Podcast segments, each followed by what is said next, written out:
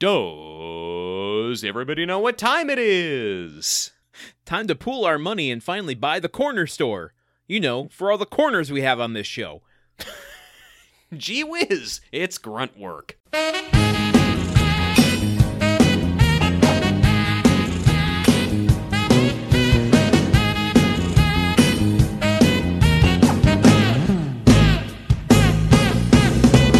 It's high time walk on the real side. Let's admit that Benny beat us. I move to dissolve the corporation in a pool of margaritas. So let's switch off Al the lights, eat up all the donuts, cranking up the afterglow, cause Harry's going out of business. Everything must go. Here on Gruntwork, the only podcast about the TV series Home Improvement that's a 100% all American owned and operated small business. I'm your host, Truman, the Mr. Manager Man Capps, and with me as always is my co host, Landon, the Raising Arizona Man Solano. and Landon, it's good to see you. Truman. It's good to see you. I hope you are in store for a two and a half hour episode because we we have a long preamble this week. So you, you mean an episode that's only like 15 minutes longer than a regular episode? Yeah, I can Yep. I think I can handle that. I can fit that into my schedule. okay, great. All right. Yeah, I'm I'm I'm amped for this preamble if it is about what I think it's about. It's about a couple of things. Uh, oh. Listeners from last week will know um, I'm in the midst of home improvement projects. Uh, this episode will be dropping on the Thursday of the week that I'm doing some home improvement um, live streams on Instagram. Oh, so, what? or maybe maybe they're not live streams. Maybe I'll just do them in stories. I'm not sure. I haven't done them yet because it's even though you're listening to this, I haven't yet done them. So I, I- I think people understand the concept of time, Landon. They understand that you haven't done them yet because it's like you haven't done the thing. yeah, well, I, I haven't as of recording, but as of listening, I will have. So that's where the confusion comes in. Oh, okay, yeah, lot, yeah, yeah, past, imperfect, present, future tense. Yes. um, okay, well, this is reason enough for me to dust off my Instagram account and go on there and look. I might even learn Yeah. something. There you go. Uh, I will be rebuilding a porch and steps uh, next week on Instagram. I've already bought the lumber, Ooh. and um, it should be interesting. Now, we'll. Is it, We're actually doing a home improvement on the show. Is it going to be the man's porch and steps though? Because that's the only way I'm interested. Just there's there, no lumber, just only barbed wire. Yeah, it, it, it's only barbed wire, and there's like there's a a tiny butcher who lives underneath the deck who will uh, give you a cut of steak every time you come outside, whether you want it or not. Great. As long as he's not giving me a cut of steak of the critters that go under the porch, then, then we're good. I mean, I mean, truthfully, uh, I, I don't think you want to have a lot of critters living under your porch. So I know you're a vegetarian; there might be ethical issues, but if if the presence of the butcher is keeping critters from being under the porch, it's a win-win. Yeah. Well, we have a we have a little neighborhood cat that goes around and scares off Oh. all the all the mice. So Okay. Uh, All right. Well, look. E- either way, you don't have to eat the steaks. No matter what the steaks are made of, you can just like accept it and, and throw it away. It's a huge waste of food or roadkill, Great. but it's fine. I'll I'll give it to Charlie. Yeah, awesome. I, I, I, my, my brain is whirring at a mile a minute trying to place what pop culture reference that is, uh, and it's not placing it. Charlie's the name of the cat that keeps the mice away. Oh, okay. I'm sorry. I thought this was like some kind of like basket case reference or something where he's given the cheeseburgers to Belial. But uh, anyway, okay. So, so you're gonna be live streaming your new deck. That's Yeah. huge. Yes. And so, okay, I, I went and got the lumber already, and um, I so I went and had a home improvement experience. Ooh. Uh, you know, going to a hardware store, picking Mm. out lumber, and um, dealing with people who know home improvement stuff. yes. Me being someone who does not. And I But- was but more than you did before. You were fast Yeah. becoming a knowledgeable person. okay but picture this you you are you're given access after you make your purchase to a warehouse like picture the end of citizen kane or raiders of the lost ark but Mm. with just aisles of different lumber different Mhm. thicknesses different lengths different uh, types of wood different treated woods different uh, do they have grooves are they slatted are they just just Yeah. wood uh, like you wouldn't believe Yeah, you've got wood. Yes. yeah. And all you have is a little receipt that says, this is the type of wood you bought. Oh Good- no. Good luck finding it. Oh God. and uh me you know i i got six uh six foot planks that i Mhm. knew would fit in my little ford focus Yeah. and uh i get there and like people are just you, you should you should like there, there was almost a meeting that i wasn't you know that i didn't attend that's just like oh yeah this is what the fuck are you doing here go get your goddamn wood and get out of here Mm-hmm, mm-hmm. Yeah, exactly. You didn't get the memo about how about the wood selection process. No, So- no, because on on my receipt it just said six foot thick cut or something like that, and I'm like, Sounds like a steak. it, it does sound like a steak, and I'm like, well, where where the and so I like had to flag someone down. They were now this makes me sound old, and I realize this, Oh, but boy. at the same time, there's a there's a specific feeling of hell when you are so lost for something you should have learned so long ago, and you have to ask someone so much younger than you to help you. Ooh, yeah, brutal. Br- uh, Did they have did they have a lip ring or was it an eyebrow ring? What color was their hair? I I blocked it all out. Um, Did they have a slingshot They- in their back pocket? I mean, I simply a- this. Okay, I, I I'm asking because I need validation here. Yes. I simply asked, like, I they told me to park outside the bay, and so I couldn't like drive into the warehouse to, Yeah. to get the thing. And I'm like, okay, great. Do you have an extra hand cart? You know, I'm not going to carry. You know, I, I had a total of uh uh eight and three, eleven planks of wood, uh, six feet wood. And Yeah. I'm like, I'm not going to carry these things that are 50 pounds a piece, you know, across the entire warehouse to my car one at a time. Do you have an extra handcart? And um, they're like, no. And I'm like, how the fuck am I supposed to get my wood? And finally, someone, uh, this kid. saw me really struggling with this and he's like oh here i'll just i'll i'll take the forklift over because the other thing is the wood i i wanted and needed that i paid for was on the second story Oh, so God. like not only and there's like I'm sure seasoned vets at this know what they're doing and they're like what the, what's the problem here? But like there's there's no devices, there's nothing to get the wood from the second floor down to the the bottom floor unless you have someone helping you. I'm one person. I live alone. You know, like yeah. I don't and they're they're treating me like you know, what do you need help for? Uh, look, maybe maybe that's perception. Maybe that's just perception. But th- th- in in this situation, I would really, I, having paid for the wood, I would, I, I think I would spend twenty minutes getting increasingly frustrated trying to solve this, and then I would just, I would just like leave. I would just like not. I would just be like, you know what? Keep my money, Menards, and keep the wood. I, I surrender. You win. Uh, I'm just, I'll just not build the deck, or I'll make the deck out of cardboard boxes, or, or I'll make it out of Legos. I don't know. Uh, how did you? Um, So so yeah. did he, he got the the forklift? Is that how you got the wood down? so he brought the forklift over and you know brought the fork up to the second story and I put the planks on that and he brought them down and took them over to my car and I loaded them in from there. Uh but it was it was not as straightforward as I expected. Like I, I bought wood before for my shelving that I did in the the nook of my Oh, yeah, um, yeah. nook of my place. Yeah, yeah, we all Uh, remember that. Yeah. Yeah. Uh so that was a lot more straightforward because the lumber was just inside. It was this was a different Menards that had a much bigger lumber yard. And uh but this this was just like completely well, you know you obviously ordered it, so you know exactly what you want and what you need and where to get it and how to get it how to get it out of the facility. And I'm just like I, I don't this is this is too much for me.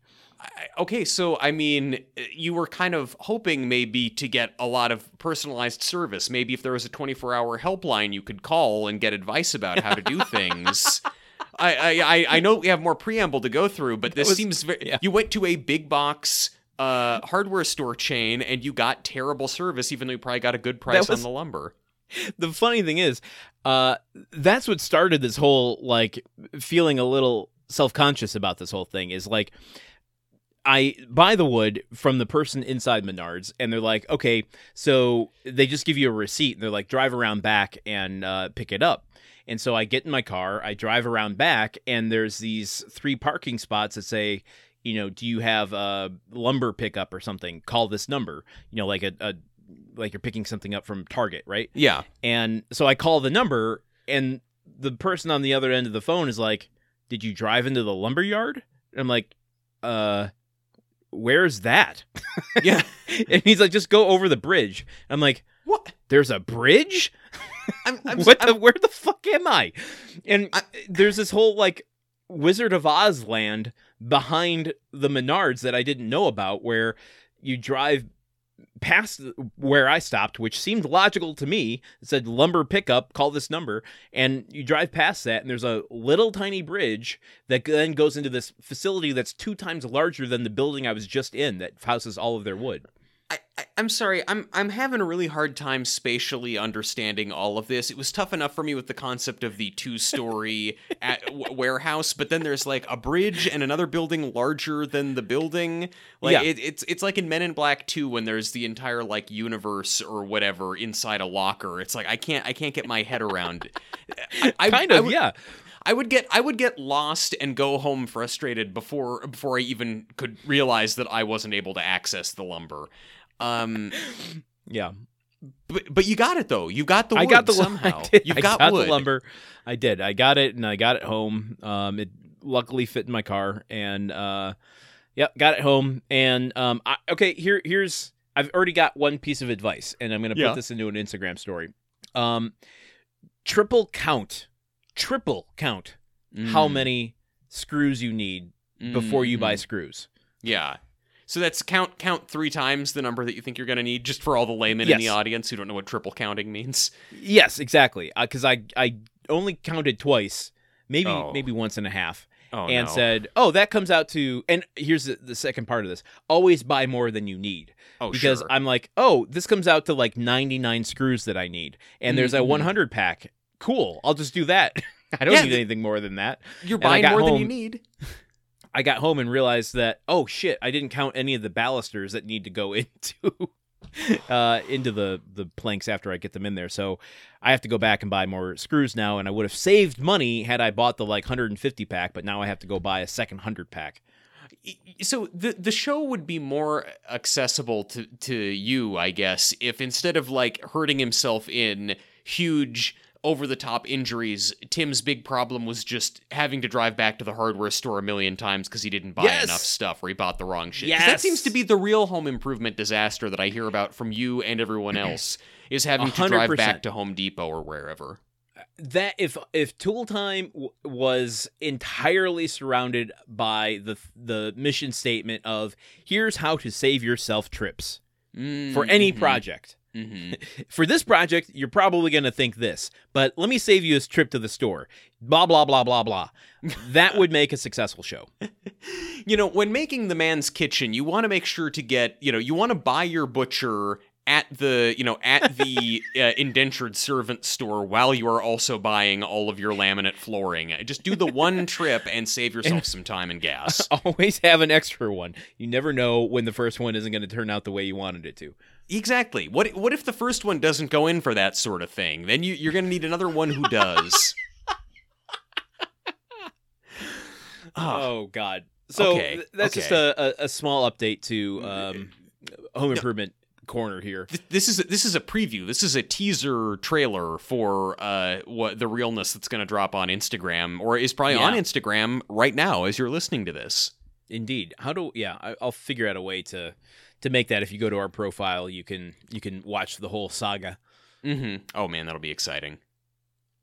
That sounded Really? that that sound no, it sounded like a put down, but I actually I actually did mean it. It's going to be exciting to see the uh, to see the deck, uh, you know, come together in real time, or maybe in like some kind of cool time lapse. Yeah, I'm I'm now I'm now We'll we'll figure it out. I'm now requesting a lot more video production uh, uh, uh, flourishes than you might have the bandwidth for. Yeah, So I don't. it- it's just I'm I'm I'm not only am I Tim and Al, but I'm also Klaus. So like it's just one person here. I, look, I expect I expect there to be a goofy little song and sound effects throughout the thing, uh, and and Toolman salutes aplenty. Uh, you can go ahead keep on wishing. Okay, all right. You know what? Uh, I'll do it. Okay, so what what else Oh, is is there is there any other preamble stuff? Maybe Yeah. something else. Maybe something Yeah. a little sweeter. Yeah, Yeah, there is. yeah. Truman, Okay, Landon. we spent an inordinate amount of time two episodes ago uh, Was it only two about episodes ago? Gosh. talking about bread pudding. Yes, we did. And and and, and then my phone lit up this weekend with with a beautiful message. Um, and we we have to have a conversation. We Yeah. we have to have a conversation because I walked away from that interaction that we had on air with an idea of what bread pudding was. Yes.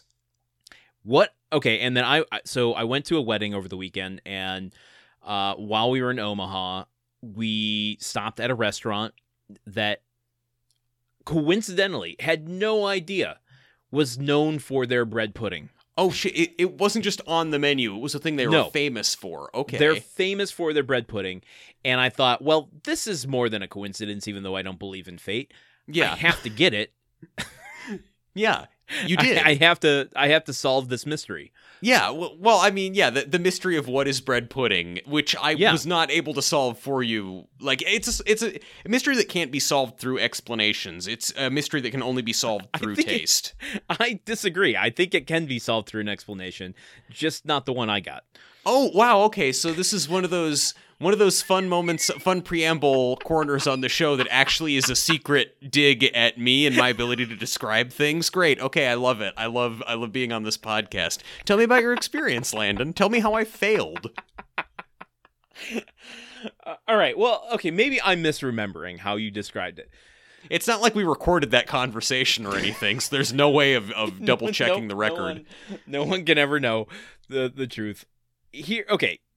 My experience with this bread pudding, which was Yes. delicious, by the way. Oh, okay. Upstream Brewing Company in Omaha, Nebraska. Check them out. Oh, Uh, nice. They also have an incredible white stout that's Mm. coffee flavored and very light. It's delicious. Hmm. All right, Um, right. Upstream Brewing Company, Omaha, Nebraska. Not getting paid for this. Um, yeah, I, that would be a hell of a sponsorship to land right at the very end of our right show. the last couple episodes. yeah, a, a brewery in Omaha.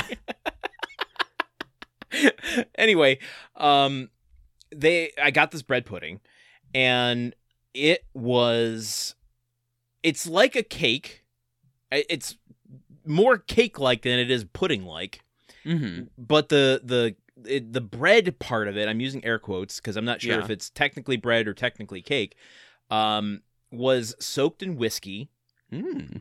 and mixed with like a little bit of cream, uh, some caramel, topped with um, a, a thicker whipping cream and a strawberry on top, and then some powdered sugar, you know, kind of on the the dish for garnish. Yeah, yeah. Uh, that You sent a picture and it looked it looked spectacular. It it gave me a sugar headache. It was so good and so tasty. it caused me pain. Raves But- Landon Solano of Gruntwork Podcast. Pain so good. Um, Mm. so my description, if I now that I've had bread pudding, assuming that this is the you know kind of prototypical uh way you have a that a bread pudding exists.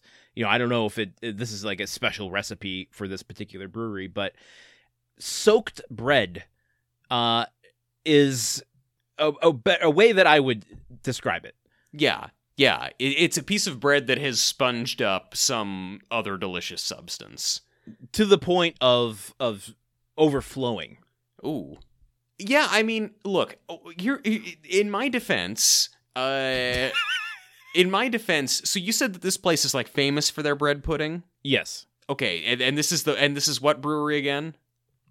Upstream Brewing Company in Omaha, Nebraska. Okay, It's upstream. not. uh, There was an Applebee's right down the road. I didn't go to it, but you you should have done the bread challenge, bread pudding challenge. Because what I'm saying, like, I think that, and, and listen, maybe the Applebee's in Omaha doesn't do it the same way as the Applebee's off of Kuebler Boulevard South in Salem, Oregon. But there, it is chunks of crappy bread in a in a in a you know mediocre sauce. maybe okay. Maybe that's where I'm. I'm having the disconnect. When you say a sauce, I'm picturing like a soup with like soggy croutons in it. Yeah, that was kind of it. I mean, it's just they weren't like. But somehow less gross than that, although still not the best dessert on the menu by any means. I, uh, I'm wondering. I, okay, here here's where I'm at with this now.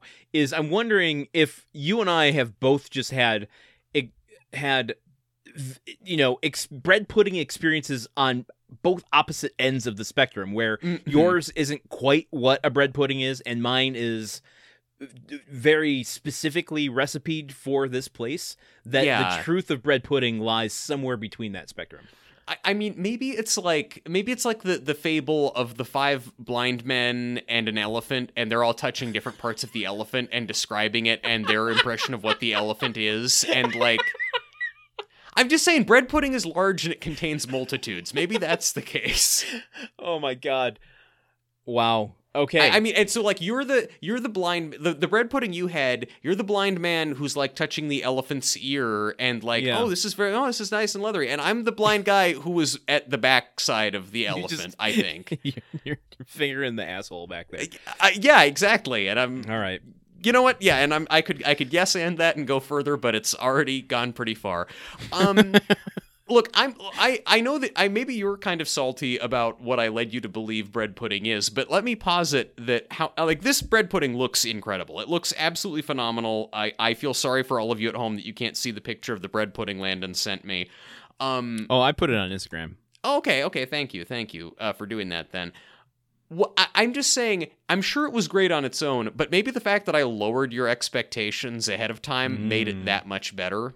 that's yeah, there might be something to that Yeah, i'm not there might lie be something to that. Yeah, see, exactly. I should just shit talk everything that you are about to experience for the first time. The problem, the problem is that you generally have experienced more things in life than I have, so it's uh, it, it's it's going to be hard to do that. But I'll, Hmm. I'll find things. I'll find. Things. I mean, you don't have to experience something to shit talk it. What do you have to say about building a porch? I, I, I, have it. It sucks. It's terrible. uh, worst experience ever of all time. Don't do it. I mean, and that's, I, and that's that's not me going out of my way to shit talk it. That's my real genuine belief because I will never build a deck. Um, but hey, you know what? Now, now go out there and prove me wrong. And and when and when you when you finish that deck, and when I come out to visit you, let's sit on your deck and eat some bread pudding. Uh, That's perfect. We'll find some bread pudding here in in Omaha. Or where do I live? yeah. Where do, you, where do you live? I mean, I, I, don't mean, know anymore. There, if there's an Applebee's, there is some not- kind of bread pudding. We're not going to Applebee's. I don't. We'll I don't. I don't want that either. We'll go to a mom. We'll go to a mom and pop place and get some bread pudding here. yeah, exactly. We'll just pull out the yellow pages, you know, uh, start calling places asking if they have bread pudding, because that's that's the only way to find out in this in this workaday world of ours. Um, man. Right. Well, folks, thanks for thanks for coming out. It's it's always been great recording the podcast. Uh, so our grunt count in those anecdotes was zero this week. Um. Yes. Half an hour in, I'm ready to talk about the episode. Uh, those are just some essential updates I needed to get out before the show's over. Yeah. No. what about need- how how would I update people to what to ex- you know know what to expect with bread pudding once the show's over? I mean, you pull out the yellow pages and you start looking up our subscribers and calling them one by one and telling them your thoughts about bread pudding. Oh my god, uh, I might do that. Okay, but yeah, you know what? You should. That's gonna. That is one way to make sure that uh, fewer people subscribe to the podcast. Is the is the promise of an unexpected phone call from one of the podcast hosts. hey, are you are you enjoying this parasocial relationship, or we just talked to you? Well, what what if, what if that went up a notch and then you had to actually respond to us and we said new stuff back? and it's not even about the thing that you subscribed to the show for. I mean, whatever people's reasoning for subscribing to the show, we're not we're not delivering on that, I think. I think a lot of people are under the impression that this is a home improvement podcast, TV show home improvement, and instead we talk about real home improvement and uh, various Midwestern desserts. Um Landon, this week on Yeah. the TV series Home Improvement though, could you Yes. tell me what happened? I can. Um, I, I have a feeling, and I'm going to apologize to you for this uh, beforehand, before we get to your titles, because I, I also think it's it's not going to be an all encompassing um, synopsis. But Cool. uh, okay. I, I do have a little something. Okay, well, uh, now is this you shit talking what you're about to do so that all of our expectations are a lot lower and then we'll be surprised at how great it is? this this synopsis is basically like croutons floating in soup. oh man, I actually that sounds a little bit appetizing to me. So get, I, my hopes are sky high, everybody. Mission failed, Landon. This this this synopsis is a little bit like being on the backside of an elephant. Ooh. okay, here we go. Harry is selling the hardware store that he owns, partially with Al. Mm. With no other bids, Tim offers to buy the place and run it with Al. Mm-hmm. That's That- it. That's it. That you know, you shit talked it, but I'm gonna be honest. That is basically the amount of plot that we have. in Yeah, this it doesn't talk about Marty and and his other brother. You know, there, there's other stuff in it that I feel like maybe your titles might touch on. Which Truman, do you want to guess that title? Uh, yes, I do. I have three options. First option: What's in store? Ooh, Yeah. love that. Yeah, thank you, thank you. It, you know, it, it, it's it it could be it could be a question about the future, or it could just be a caveman standing outside Harry's Hardware, uh, wondering aloud about uh, what products are available. Um, next option: no hardware feelings. Okay, One more time. Deafening. One more deafening time. One more time. no hardware feelings Okay. All right. because Uh-huh. You know they have a lot of feelings about the Yeah. store okay. Okay. Yeah. Okay. I don't get it. I, I yeah. No. right. uh, It's a solid one. Yeah, okay. Thank you. I, I really had to browbeat you into admitting it was solid. Um I, lastly, what can I say? I'm a sucker for ho humming. yeah. Uh lastly, two for Tucson Ooh. because because they're moving to Tucson, which is in Yeah. Arizona. you were closer with your first or with your with your second title, your ho hum Hmm. title. Um, I want to I want to give you a shot at guessing it. Yeah, yeah, okay. Okay. It's a play on a popular Chicago song, a sh- Ooh. so- song by the band Chicago. Yeah, yeah, yeah, yeah, yeah. Okay, this this folks, the first band I ever saw in concert was Chicago, so I'm actually uniquely qualified to answer this question. Um Oh man, it's it couldn't be beginnings. It's not does anybody know what time it is? It's close to your second title. It's close to my second title. Um uh it's probably hardware. Uh 25 or 6 to hardware. Um I you know what I could I could if if I was willing to edit out 20 minutes of me hemming and hawing and and listing the name of every Chicago song I could pr- Saturday in the hardware store no, but I, I'm I'm really enjoying your guesses. uh I mean make me hardware store um Ooh. I mean well yeah you know okay uh, make me smile maybe hardware makes me smile um no no no no no um I don't know. Is it stuff from their new album? Is it you were or uh, you are the inspiration? Like you were the hardware inspiration? I don't know. Hardware Maybe just inspiration. All right. Yeah. The title of this episode is a hard. Uh, I'm sorry. The title of this episode is a hardware habit to break. Mm, Uh, it was directed or premiered uh, March 30th, 1999, directed by Peter Bonerz, and it was written by John Vander Griff. Truman, how did you feel about this episode? uh, I should have said a hardware's days night. That would have been way better. Um, That's the Beatles, not Chicago. I know it's not. I know it's not Chicago. I mean, I should have done that as one of my initial guesses. Oh, got I- it, got it, got it. I was not confusing a hard day's night, a somewhat famous Beatles song, for a Chicago song. You, sh- you should have just called it hardware exclamation point. You know, like help. yeah, yeah. I should I should have called it Hardware Volver or uh, you know, har- or or Hargent Pepper's Lonely Hardware Club store. I felt like this episode was mediocre and had weird pacing. Yet at the same time, I didn't think that my time was wasted because Hmm. it, it's at least kind of moving the needle on stuff. It's like, oh, Yeah. the hardware store is going out of business. Like this this feels like a last few episodes of the of the series kind of show. Like they are they are, you know, the the lights are going out, people are leaving the party. You know, last week we were dealing with the potential of losing Wilson's friendship. Now he's dealing with potentially losing the hardware store where he and his friends hang out all the time. Yeah, yeah, I agree with that. Yeah. Uh what about you? Uh, I- you know, I, I for the most part, this is an enjoyable episode. Um, the yeah, I don't know. I, I mean, I, I mostly my biggest note is kind of just reiterating what you said that this is a it, it feels like an end of the show episode. Um, they're wrapping up some loose ends. At the same time, you know, it almost feels like they're they're they want to leave that door open for that that sequel sitcom or to keep it Mhm. going somehow.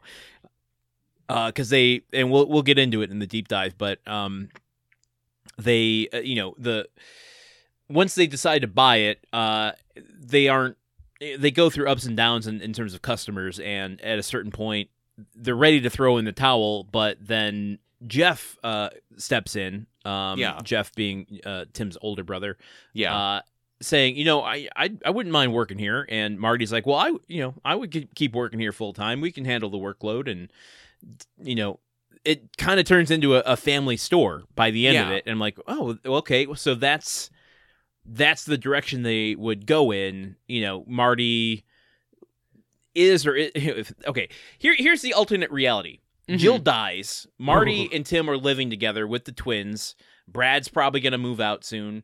Mhm. Uh, and they all work together with Jeff uh, at the hardware store with or without tool time still going on. Yeah, yeah. I feel like.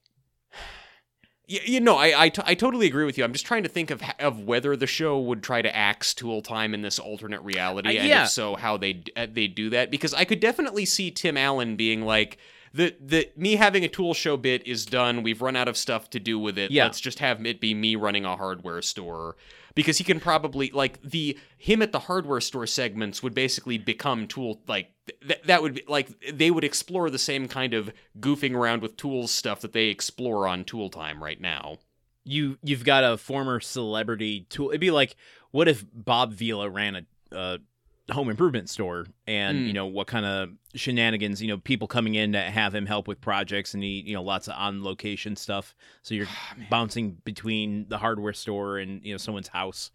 It it would be, it's it's basically Cheers in a hardware store. It is a workplace comedy. Yes. Every week, some new person has come in with some problem or thing going on. Uh, you know, two two lovers meet and they want to get married at the hardware store, or something like that. Yeah. Oh man, Was Now, that a grunt? Here's, here, Was that a genuine Maybe. grunt in the wild? I might have. I'm- I've Dude let a bought some few out in lumber. the last year. That's true. I did, uh, and I grunted getting it out of the car, but mostly because I'm old, not because I was excited.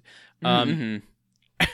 oh Here- no! now- Here's a here's an oh no that makes me so glad that they didn't do this, which is we would eventually have to see Tim Taylor back in the dating world. oh, oh god! oh no! Oh, Jesus Christ! Yeah, that you know, yeah, God, that would be really harsh. Just kind of a parade of of you know twenty nine year olds. Coming Ugh. through, Be- beautiful twenty-nine-year-old women, and uh, Tim and Marty comparing notes, and uh, Ooh, yeah, I don't like it. I don't like that at all. Glad we are in the current reality. Um, and, and and you know, and this episode, much like much like the the one with uh, where where Jill is having the hysterectomy, it, it is just more of the kind of like uh, in case of moon disaster, that glimpse of a of a different reality that uh, that didn't that didn't happen, but would have been very Yeah. dark if it did. Uh, indeed. Um, okay. Well, uh, do you have anything else? Personal reflections before we go? Uh, you know what? Everything else I'll get into once we uh, dive into the episode. So should Okay. we dive into the episode? let's uh, let's host a telethon to raise enough money to save the deep dive. Uh, that okay? Wow, that's that's both brief and also kind of the plot of the uh, Muppet movie from 2011. So uh, Oh, yeah, that's right, yeah. yeah, yeah. You know, yeah, yeah, yeah. That's- That's that. So that, uh, a little background for people who basically aren't me and my girlfriend. Every time the Muppets finish doing a song, they all nod at each other and kind of go, "Yeah, yeah." Like it's you. Oh, if you if once you know to look for it, you can't unsee it. They Yeah. always like nod and agree. Oh, that song was good. Yeah, yeah. that like was that. The, that was the take. That was the one. Yeah, yeah. This is good enough. Yeah, yeah. yeah, yeah. Uh, It's the So- Muppets versions of "I got blisters on my fingers." that, that was Ringo. uh, yeah. Well, um, well, I tried to think of a Muppet parody of a Beatles album. I'm instead going to mention that the episode starts with the grunt creep vacuuming the desk at Harry's Hardware, and he gets sucked into the vacuum cleaner. Uh, Tim Album. walks in. and the, the, the okay, it ain't easy being the Green Album. Uh, everybody's in a is in kind of a sad and dour mood at Harry's hardware, and Tim wants to know why. And they eventually regretfully tell him that Harry has decided to sell the hardware store because Dolores's asthma is acting up, and they need to move to Tucson. Uh, they all lament the fact that the hardware store is going to go away and get bought out by a nail salon. They cannot abide that. And uh, Al, you know, they, they go after Al to try and buy the remaining 80% of the hardware store that he doesn't already own, but Al cannot. And um, yeah, the guys are all just really upset that their hardware store is going to go away. Okay, Okay. let's dive in. Yeah. Well, I mean, I think we already did that. Yeah, yeah. Uh, so just So. so so I feel like this happens every time. Like we, we gotta in in the last like two episodes of this or whatever, we've got to figure out a way that that we can start the deep dive and then not just immediately have no idea what to say about it because Well, okay. Th- this first scene starts the kind of um, two sides of the coin humor here that I think is some of it's really good and some of it's really eye rolly. The Yeah. whole idea that you know this thing is going to get bought by the hardware store is going to get bought by a nail salon if Harry doesn't you know find a, another buyer. Um, which I I have questions about that in and of itself. Just like yeah you you, ha- you you have a buyer, yeah but you want to discriminate and sell to someone else? Like yeah it seems a little i guess i guess you have that discretion but that seems kind of gross it's weird that you have a buyer all lined up you're motivated to sell eh, you need to leave soon but then you're still willing to kind of like fuck around with that and also kind of later in the episode enter into a situation where tim can sort of buy the store but Yeah. then with like a backsies clause and then the nail salon can can buy it later if tim doesn't want like if i'm the owner of the nail salon i'm gonna be like fuck you dude like either sell it or don't yeah I, I don't know i mean i'm certainly not a lawyer uh, i don't know if you knew that but Oh, wait, um, really What, then, It's- wait, why did I? I'm sorry. th- Then why did I let you look over all those deeds and wills, man? I, I now now I'm worried. uh no now i own a lot of stuff um Yeah. how do you think i was able to buy a house the the it seems like there's discrimination there Yeah, it does. I it mean, does. He specifically doesn't want to sell to a nail salon, to a woman owned business.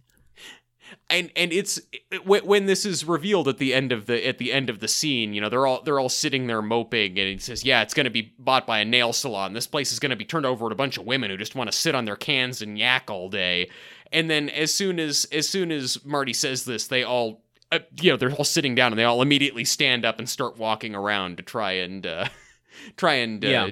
dispel the uh the uh parallel that they've created which you know, Yeah, wait, I don't know. I I like that they I don't know just didn't leave it on that, but I also I'm not super keen on on the joke. I kind of wish they had just like left the dead space so that the show is acknowledging it to the audience rather than the characters.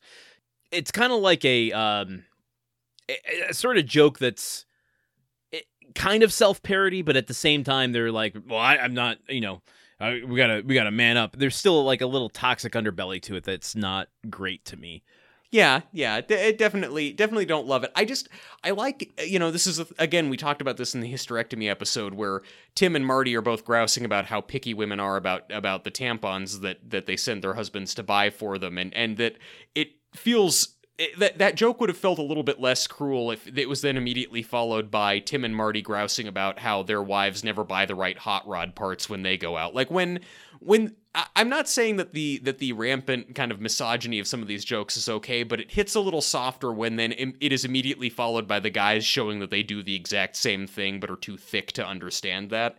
Eh, you know, But they are, but they're not too thick to understand that though, because that's the that, that's the part where I'm like, I guess true. if they if they were too thick to understand that, and it just like lingered there, the camera like lingered on the dead space of them sitting around and like hit the point that way. Whatever. I don't want to drive a, a comedy bit into the ground, but well, um, it just but Well, th- this epi- this episode uh, also drives some comedy bits into the ground later on. Um, fair point.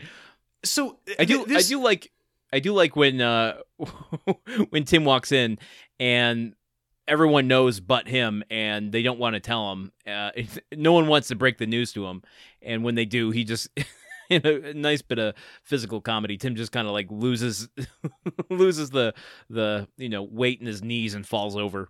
Yeah, yeah, he falls backwards into Marty's arms, which is uh Yeah, it's funny to see Tim do some something kind of that over the top because also I feel like so many of his so many of his bits are like him reacting to things angrily or with something brash and over the top. Seeing Yeah. him just like kind of l- go completely limp is uh, funny and almost vulnerable. I don't know.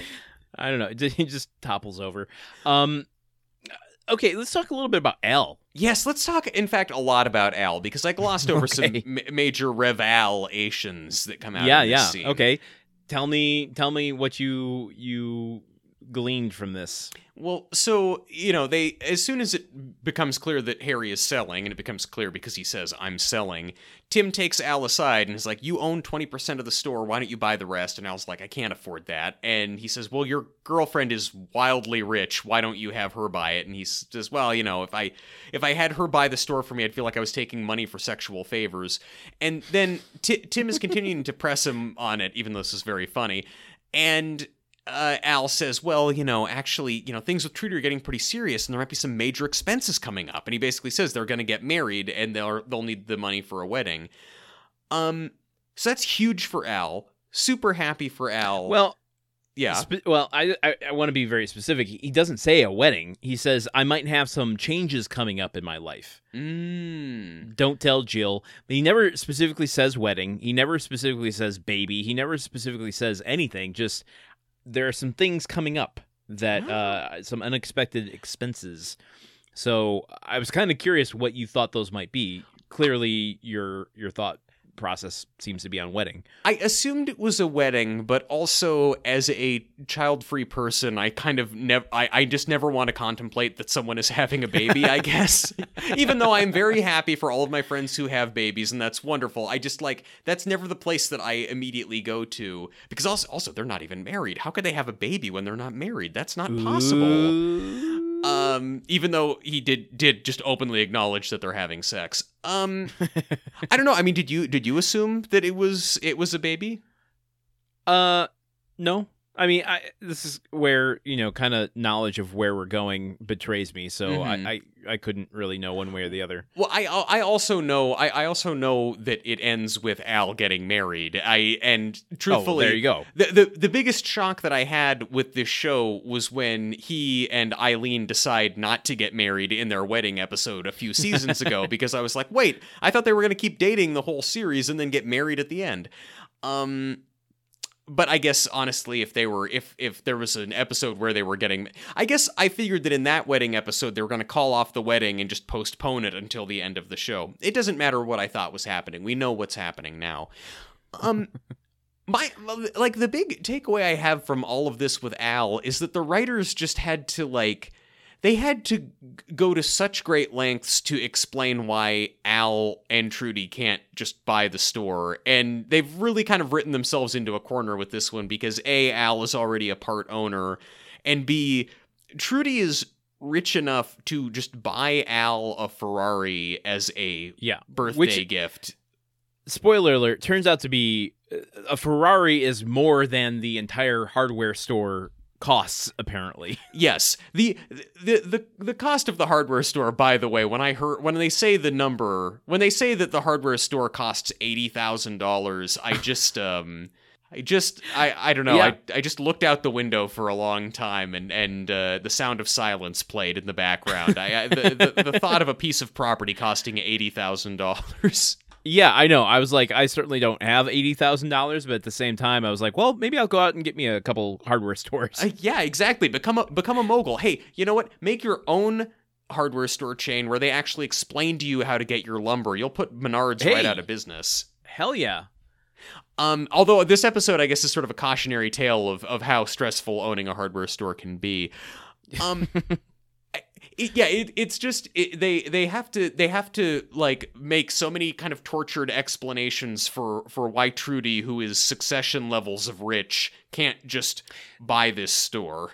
Now, I mean, she could, and they acknowledge that. Now, I- I actually respect the explanation they give, where I mean, yes, Al makes a, a joke out of it, saying like he feels like he being he'd be paid for sex. Yes. But at the same time, you know, taking that part out of it, I do respect him for going, yeah, I don't want to do that. Like, I, if I'm going to buy this thing, I want it to be on my own accord, something I own. I don't want, you know, they're not necessarily in a position, you know, they don't share accounts, you know, it'd be kind of taking advantage to some degree or if it were me, I would feel like I was taking advantage. I personally would feel like I'd want to own the thing that I am, you know, investing in. Sure, Um, sure.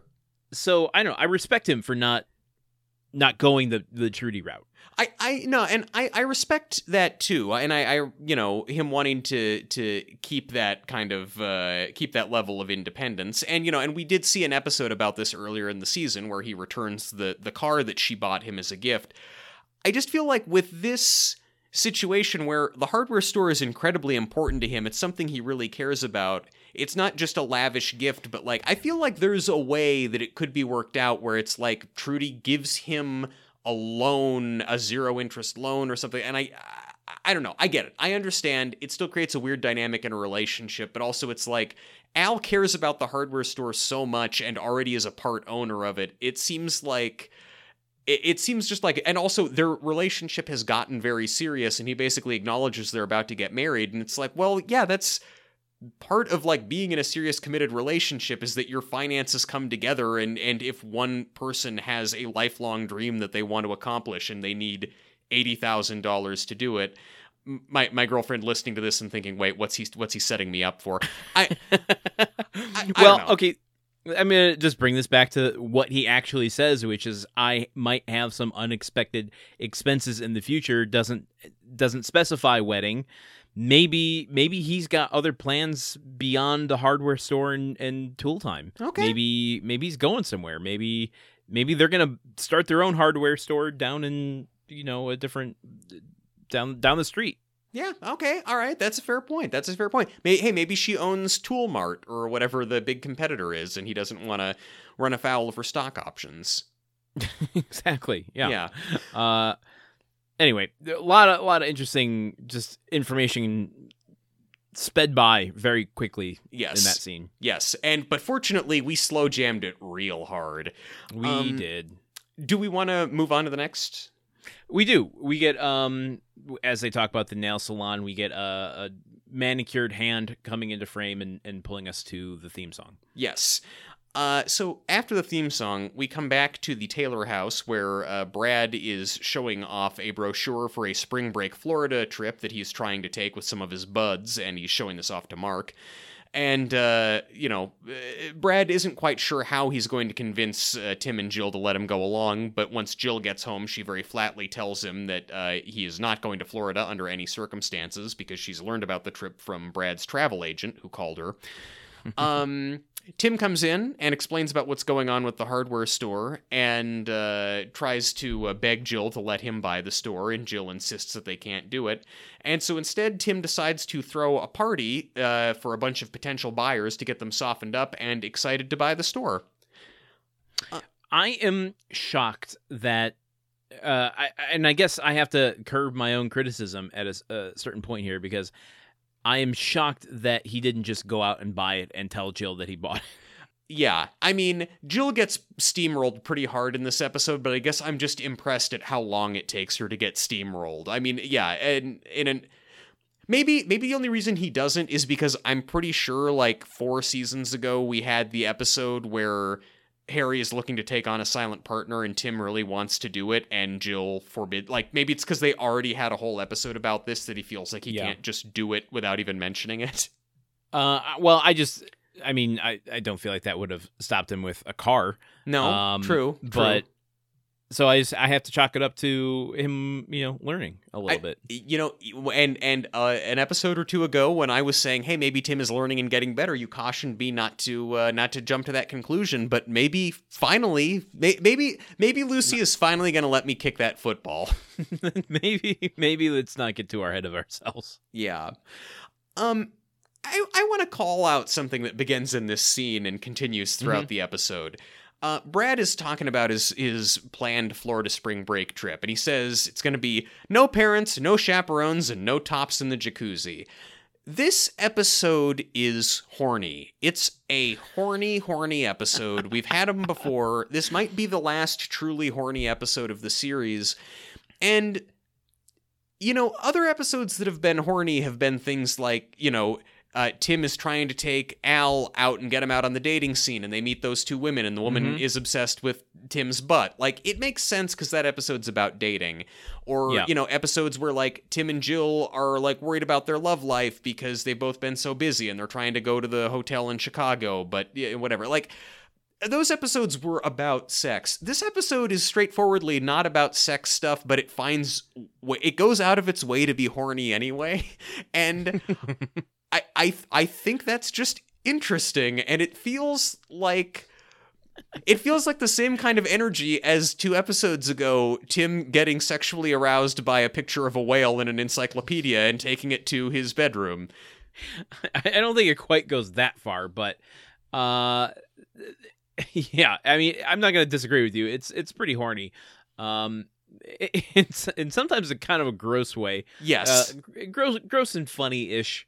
Um, we- funny-ish is really the way that I describe it as as it goes on. And I'm not saying Yeah.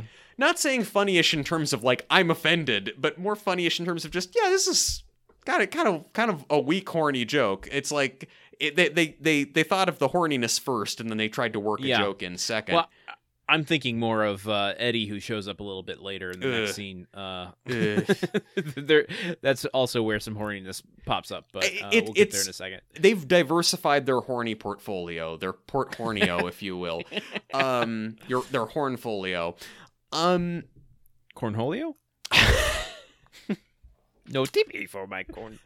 Never mind. well, you know, he needs to he needs to go to Harry's Hardware to buy more TP for his bunghole. That's the that's the that's the answer. Um, so I I also I also uh, I think that this this scene is funny though because when when Tim comes in and explains that Harry's going to sell the hardware store, Jill's first reaction is just, "Ooh, we're going to save a lot of money." And Mark just chimes in and goes, "Hey, I can actually go to college." Great lines. Yes. Yes. Perfect responses. Oh my god. and, and you know then then tim you know tim is chiding them for making light of this and talking about how you know that this awful trend of small businesses going you know going under and being replaced by big box stores and jill is agreeing and saying that her favorite little bookstore went out of business recently and then tim heckles her for never buying anything at the little bookstore and I- mean, I get that he buys a lot of tools, but he also spends a lot of time at Harry's Hardware without buying anything. Uh, Right. I don't know, but I guess that doesn't instinctively uh, that doesn't I guess that doesn't inherently lose Harry's hardware money if Tim is just occupying space in the store. And I, I hate to be on his side for this, but you know, just being a you know Z tier celebrity hanging out at a store that is about the thing that you're a celebrity for could probably draw business in. You know, that's no, that's actually that's a good point. Okay. Man, Tim would be so gratified to hear to hear someone make that argument. that, oh yeah, just by standing in a place, I'm helping out the business. I know, I I'm a mogul. gross about it. yeah, Also, th- how much money does he spend there versus Binford? Yeah, that's very true. Well, look, the money spends the same once it once it hits Harry's Hardware's account. Like it doesn't matter if it's off the Right. company card or uh, or Tim's card. Um, wow, Harry really is living a charmed life. I have to say, like th- that your best customer is an idiot who will who is basically supplying his entire tool show off of um off of your little mom and pop hardware store. It's it's a great it's a great deal. Uh, indeed. Um, where in this conversation between him and Jill do they get the idea for the party? it it just sort of comes out at the end you know once jill has pointed out that they have three kids who have to go to college so they cannot buy the store tim just kind of says like oh back when They i was have a- three kids. Wait a minute. Hold on. Hold on. I got to back this up. wait wait wait They have oh, three children. no wait no wait i guess let's count the children in this episode surely if there was another child they would be they would occasionally mention him or maybe he would have been notified that his mother was having emergency surgery, right? Yeah. Right. Yeah. Yeah. Okay, we have- hear from him event, you know, every once in a while. yeah, they maybe would have given him a tape recorder when he went off to some other country so that he could occasionally send fun little audio messages to kind of lighten the Uh-huh. spirits of the audience. No, okay. They have two kids who have to go to college. Um but Tim Tim says that oh when I was a tool salesman what we used to do is we'd have a big party to soften up potential buyers lots of brown liquor and cigars and beautiful women and it was a great time um I don't totally understand the logic here it, it- uh, I mean it, it I don't Oh, I do.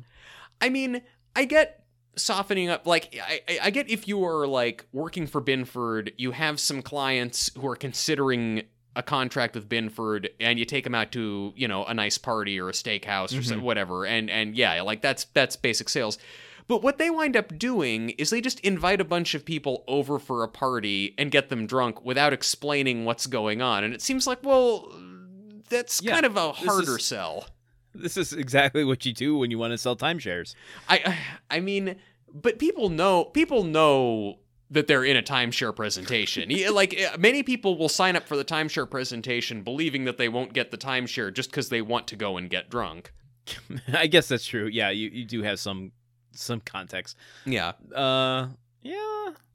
Okay. Yeah, I, see your point. You, you're I- probably not going to get a lot of bites if you don't tell people.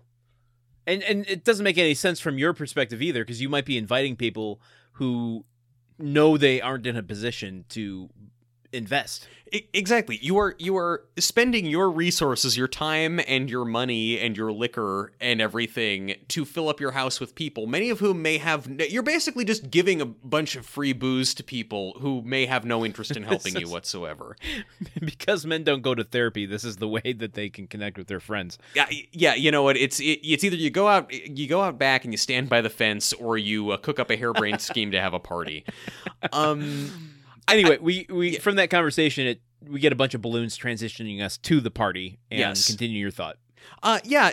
So yeah, we're at the party. Peop it's just a bunch of you know bit players from the show who we know from the past are all there getting liquored up and and partying. Um. Dolores is there talking to Jill about her asthma while Harry is smoking a gigantic Hudsucker proxy sized cigar uh, right next to her. Um, Eddie, the sleazy agent who briefly represented Al, is there. Uh, Rock of. Uh, Uh, not mhm. not to not to push my glasses up and correct you, but Eddie's the uh, car guy. oh, Eddie, the, Eddie, the sleazy car guy. Okay, well, but then also Sparky, the other car guy, is there as well. Yeah, he's the guy that runs the um, uh, car guy association that that gives Tim the the car guy award every year. Yes, exactly. And they gave him the the replica of his head made out of cheese. Who could forget? He met the Cheese Brothers.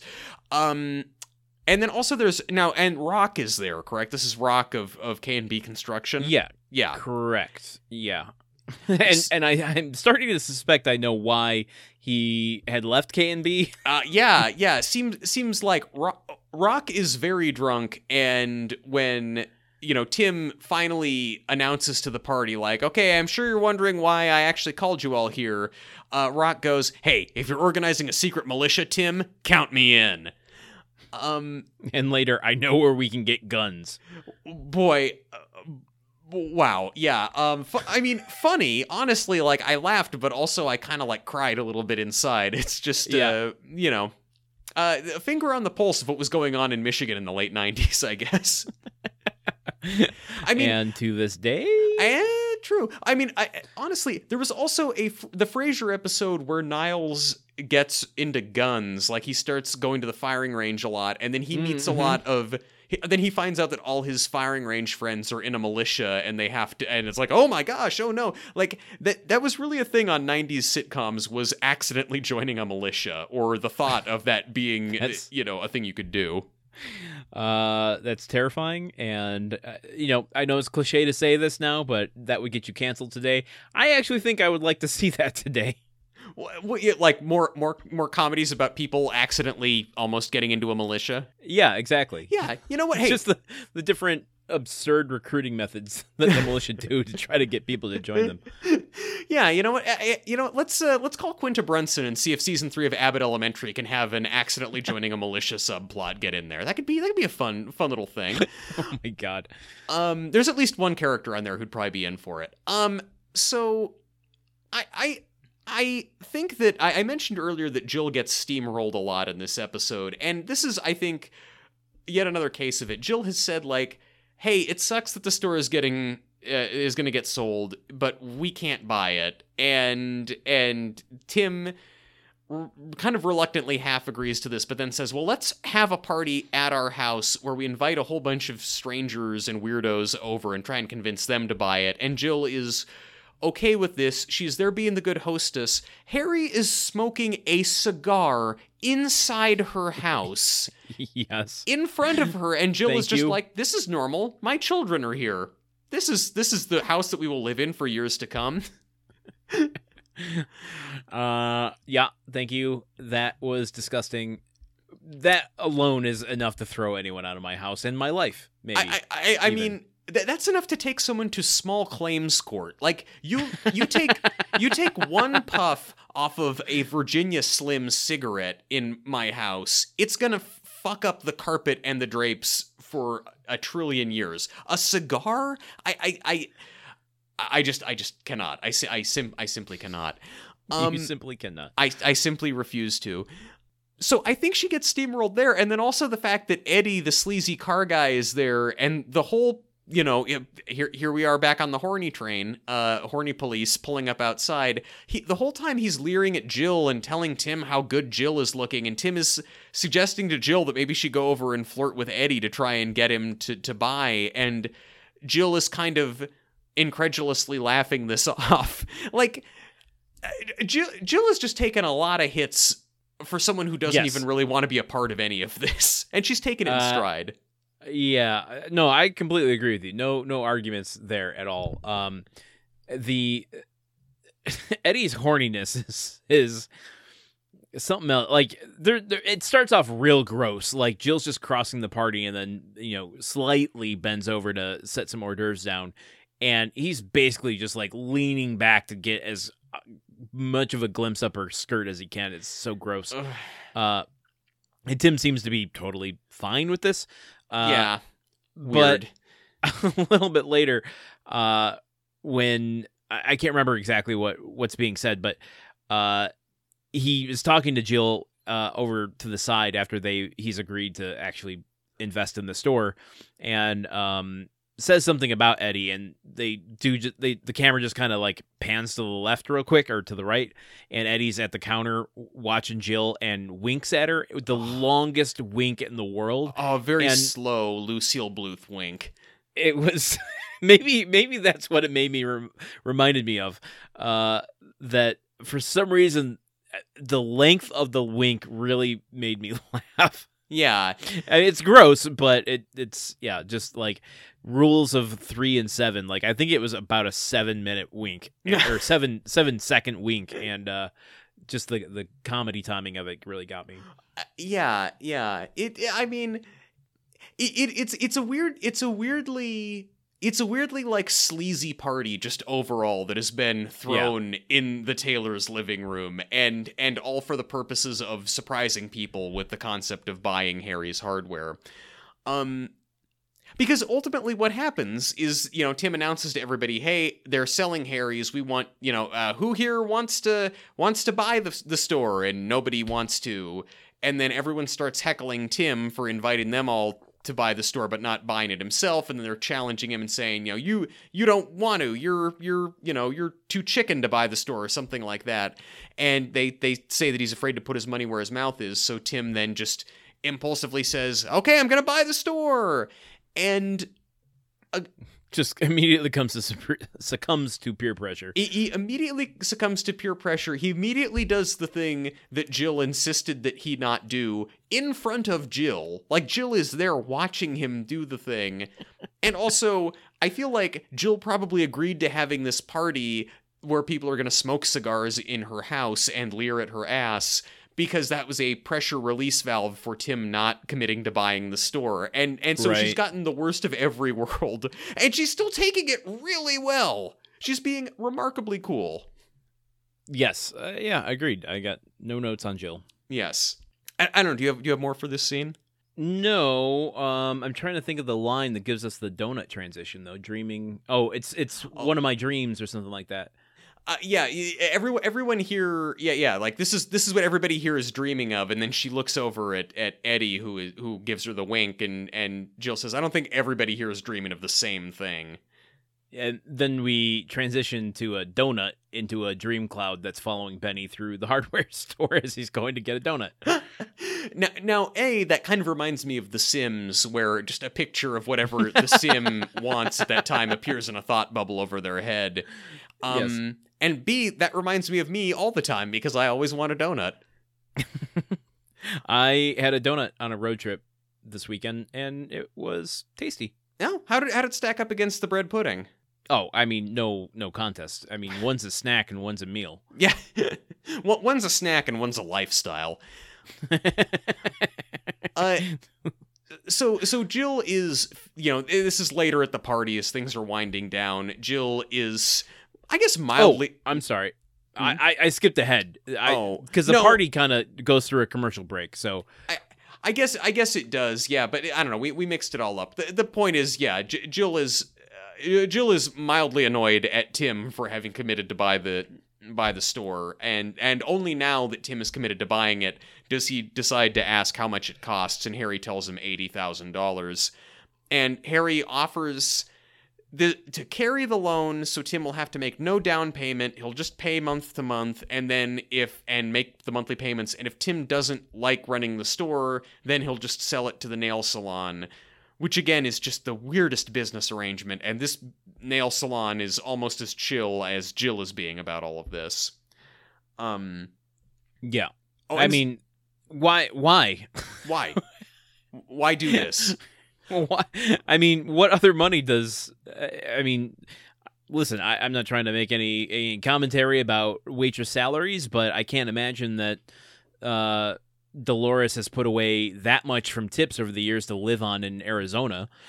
And and also Dolores is there with Harry during this and is very encouraging of this whole setup and is and wants this to happen which a is like does not strike me as a Dolores move at all and b if I'm Dolores who literally like I can't breathe here I need to get to Arizona as soon as possible for the good of my health I'm not going to be encouraging my husband to engage in some weird shell game relating to selling his business that might blow up in all of our faces. Right.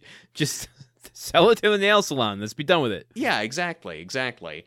Um uh, yeah, yeah, and and also th- this is where the idea of Marty uh, that they'd put Marty to work at the store that comes up because hey, Marty's out Yes, of work, right. we can give him a job there.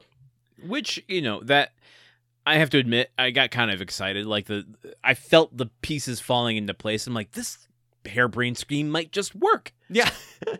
Yeah, it's sort of the Avengers are assembling. It's like, yeah, you know what? Yeah, Tim likes hardware. Marty needs a job. We've already got the store.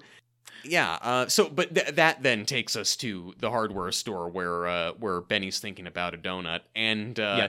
I guess at this point it's implied that Tim has just gone ahead with this. Um, both both Jill and Dolores giving this ridiculous scheme a, a total pass, just being super super cool about everything. I guess so. Um, and uh, go go on with the synopsis. I forgot what I was going to say. Well, I mean, uh, you know, we're at the hardware store. Marty is not great at his job because he's haggling with a customer who's talking about how the prices are much cheaper at Toolmart. So Marty tells him to just go to Toolmart. So that customer and several other customers all leave to go to Toolmart.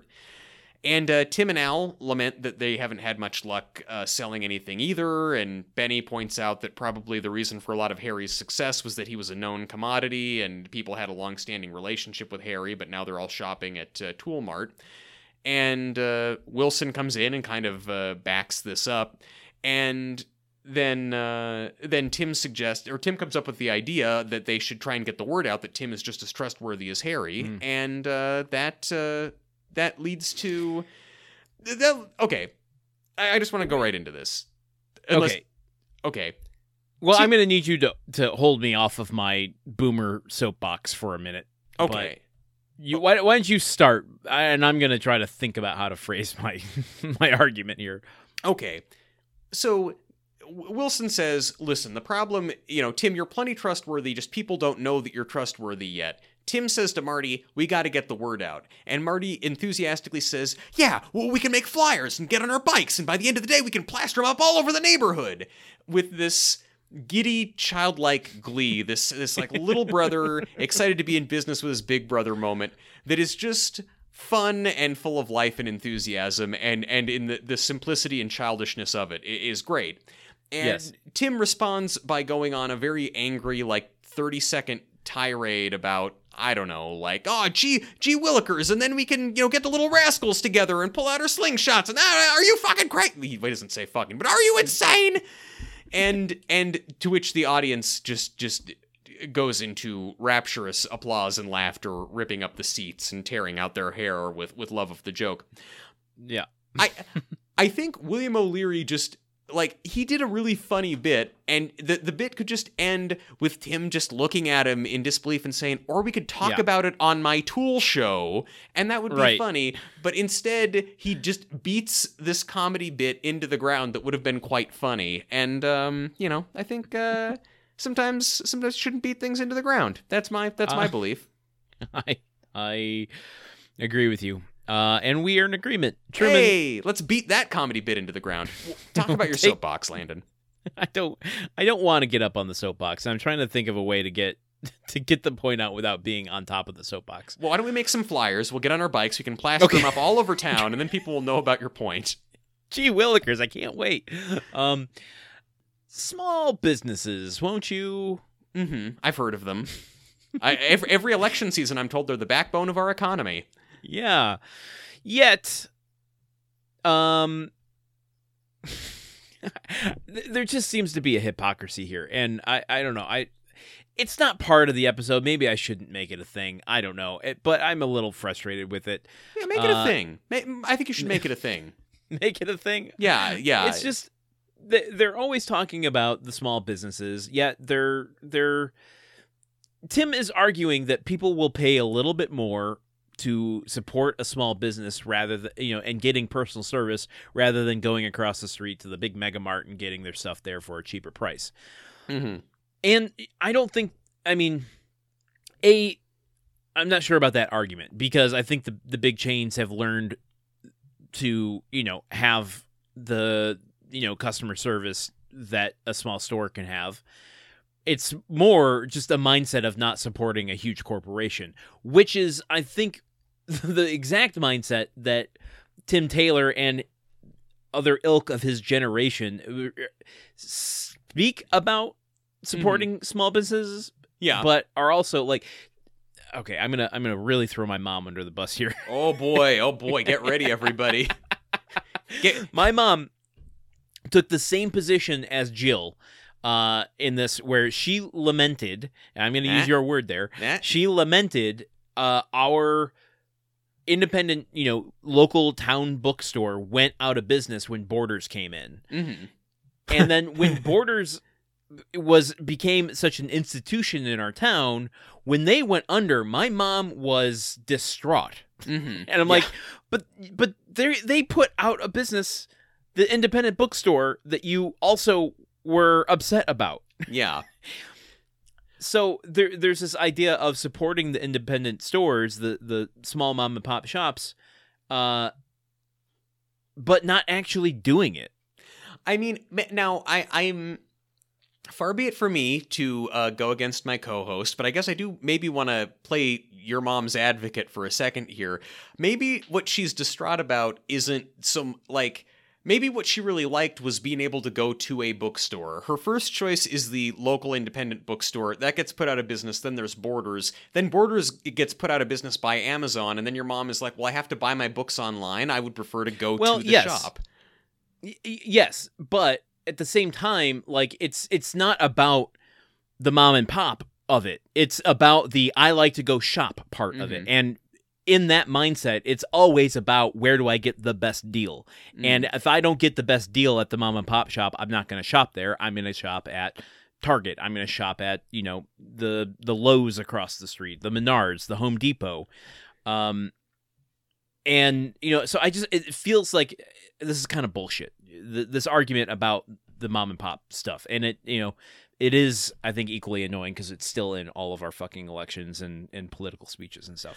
And I just it's yeah, I, I mean, hollow to me. I, I mean, look, I, I, I don't I don't disagree with you, and I you know I would point out that that some of the people who are very strongly talking about small business and the importance of small business are the same people who are really psyched when a certain political party cuts the corporate tax rate by like fifteen percent and makes it so Walmart and Amazon pay no federal income tax. So uh, yeah, there's a lot of disingenuous stuff there. I I would also just you know trying to trying to op, you know uh, call myself out as well. I hate Amazon. Amazon sucks. They are totally shitty. And boy howdy, uh, I ordered a new charger off of there, and it arrived in about 18 hours. I did not. Uh, however, go to like my local Radio Shack to get it because Yeah. that would have required me to leave the house. So I think it's the, it's that push pull between um, people wanting to support local businesses, but then also people deep down just being lazy little cheapskates and just wanting the best of everything. like, so I, I, I totally agree with supporting small businesses and local businesses, but I'm also trying to think back to the last time I shopped at like a local business. And if you don't count the Ralphs in my neighborhood, which is owned by Kroger, uh, no, I don't. No, I do. Okay, mm, I guess I went to the gift card shop like maybe six months ago to buy a single gift card, and I actually found the experience really unpleasant. And I think since then I have gone to Ralph's for my gift cards. Um, even though I Wait, think they wait. cost more there. There's a gift card shop. Oh yes, there is. There is. Are you, would- and you're not talking just like a kiosk in a mall. No, it's it's a full-on shop with a location in the strip mall near me, and I would say the name because it's funny, but then people would probably be able to figure out where I live, and I don't want that. But yeah, no, it's you. It's basically it, the entire store is kind of just like gift cards and then other dumb gift card adjacent Can you- bullshit. like yeah, Can you buy a greeting card to put the gift card in? Um. Oh no no no. Well, okay. I'm sorry. I said gift card shop. I mean a greeting card shop. Not yeah. It's not Oh, just okay. It's not just a shop that sells like Steam and Amazon gift cards. That would be say, that would be like- ridiculous. Don't don't end caps at Target take care of that? Uh, I've yeah. seen one in every Walgreens I've ever been in. Y- yes. No. The the the Ralphs has that plenty well covered. If you want a uh, Bass Pro Shops uh, gift card for your birthday, uh, I can get one the same time I'm getting my soy milk.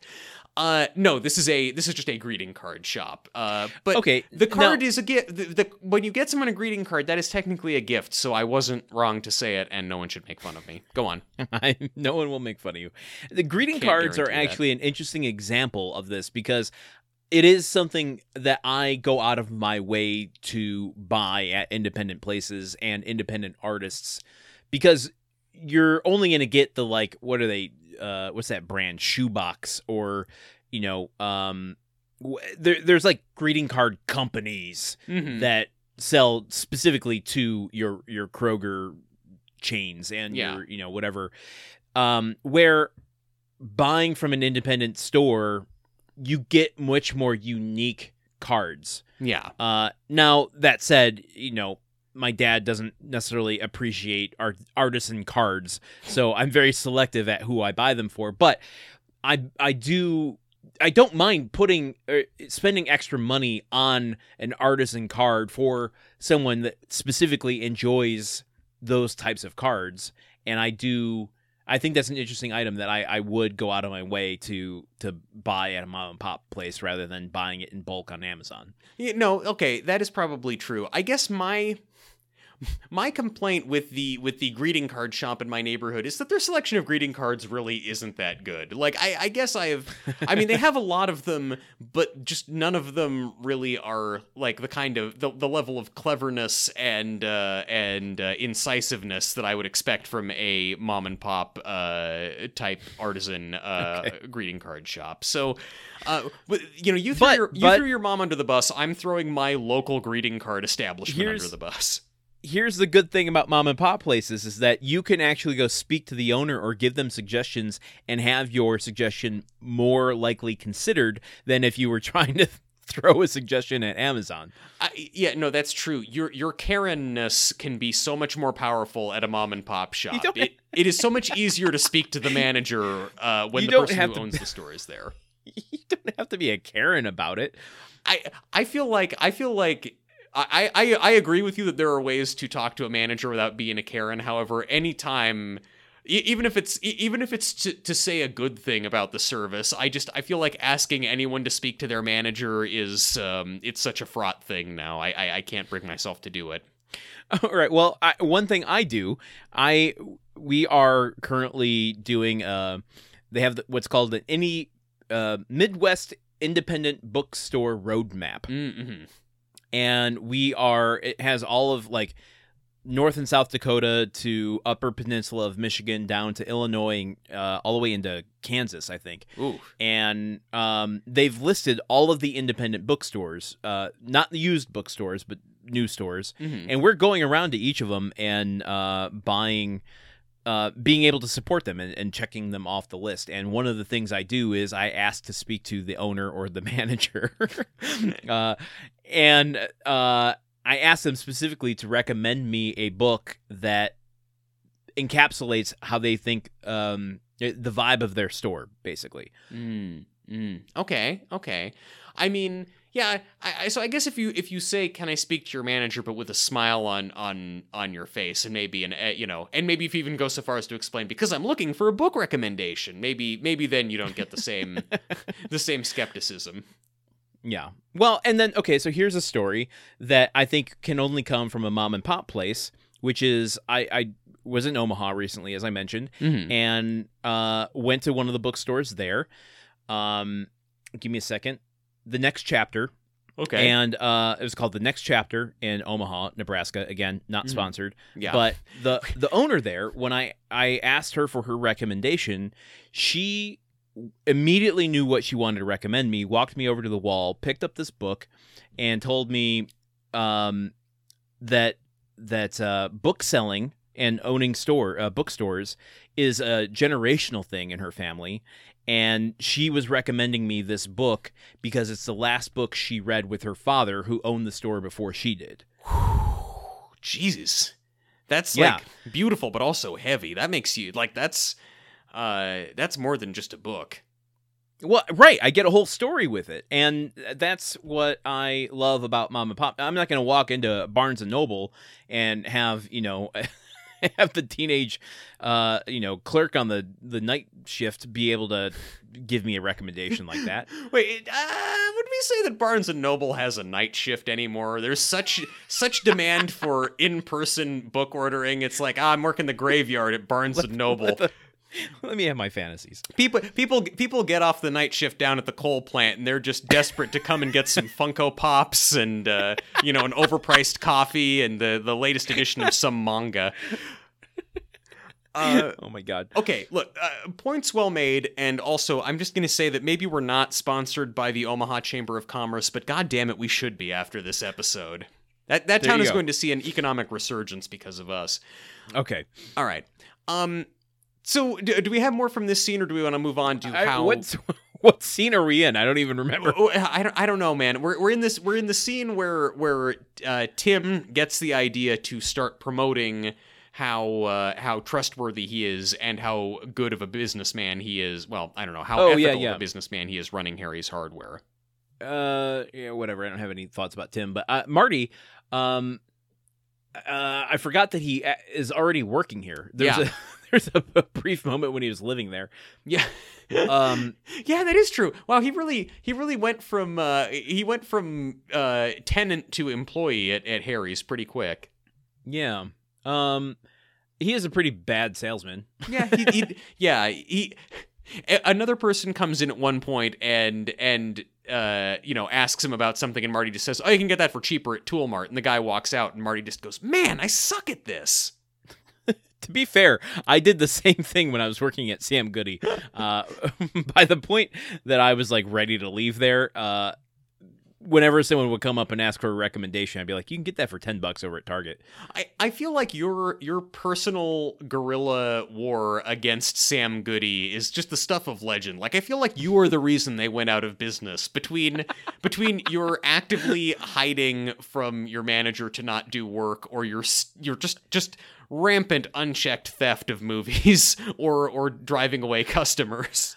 With theft of movies? What are you talking about? I didn't Oh. thieve any movies. Oh, I'm sorry. You know, I think that was I think that that's the same as that third Taylor child who I thought existed. I had it in my head that maybe you, I think you told me a story about some friend of yours who was uh yeah, thieving movies from Sam Goody, but you would never do that. I would never do that. Yeah. I've never shoplifted once in my. Actually, that's not true. I shoplifted a um an Oscar the Grouch vinyl figurine when I was like four years old from from Kids R Us. Okay. Now to be fair though, Oscar would totally love that. That is totally his shit. You are like if if they if they caught you, the the manager, some Willy Wonka esque figure would be like, no, you you you deserve this Oscar figurine. You are its rightful owner now. I remember my mom was so mad, uh, and I think embarrassed to have to go back and, and give the figure back. Um, but you know, I was four years old. She was going to make me do it, and uh, like years later, I found the figurine like in the back of a cupboard.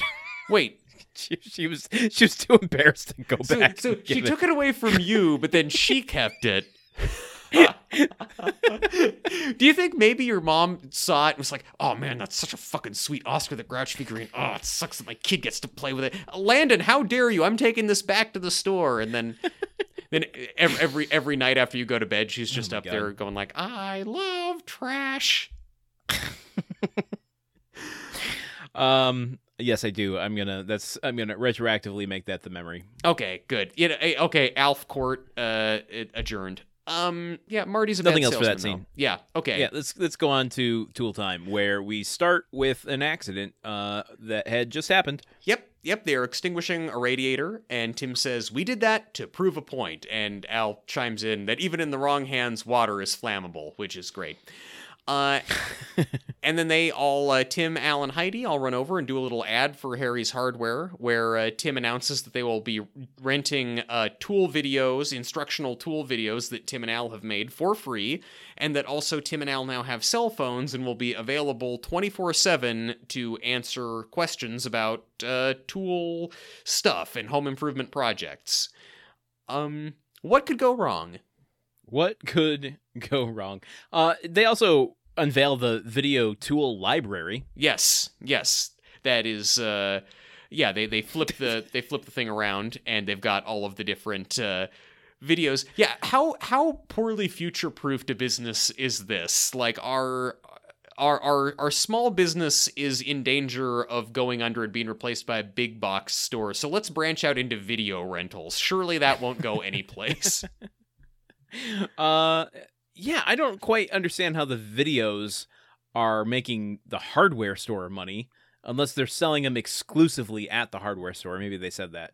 Well, no, I mean they're renting them for free from the hardware store. They're, they're Oh, just they like are. Well, yeah, that's dumb. yeah. No, it's Why not. why not make them a purchasable purchase, purchasable item that is sold only at Harry's Hardware? or a rentable item sold only at rented only at Harry's Hardware. Like, why not? Any of the above. uh, uh, uh, why not? Hear me out. Why not charge money in exchange for goods and services? What do you think? what do you think, sharks? Hmm, hmm, hmm, hmm. Um, okay, where do we break this down? Uh, I- do you wanna do you wanna touch on the fact that they are advertising a local hardware store, uh, despite being a regional um cable show?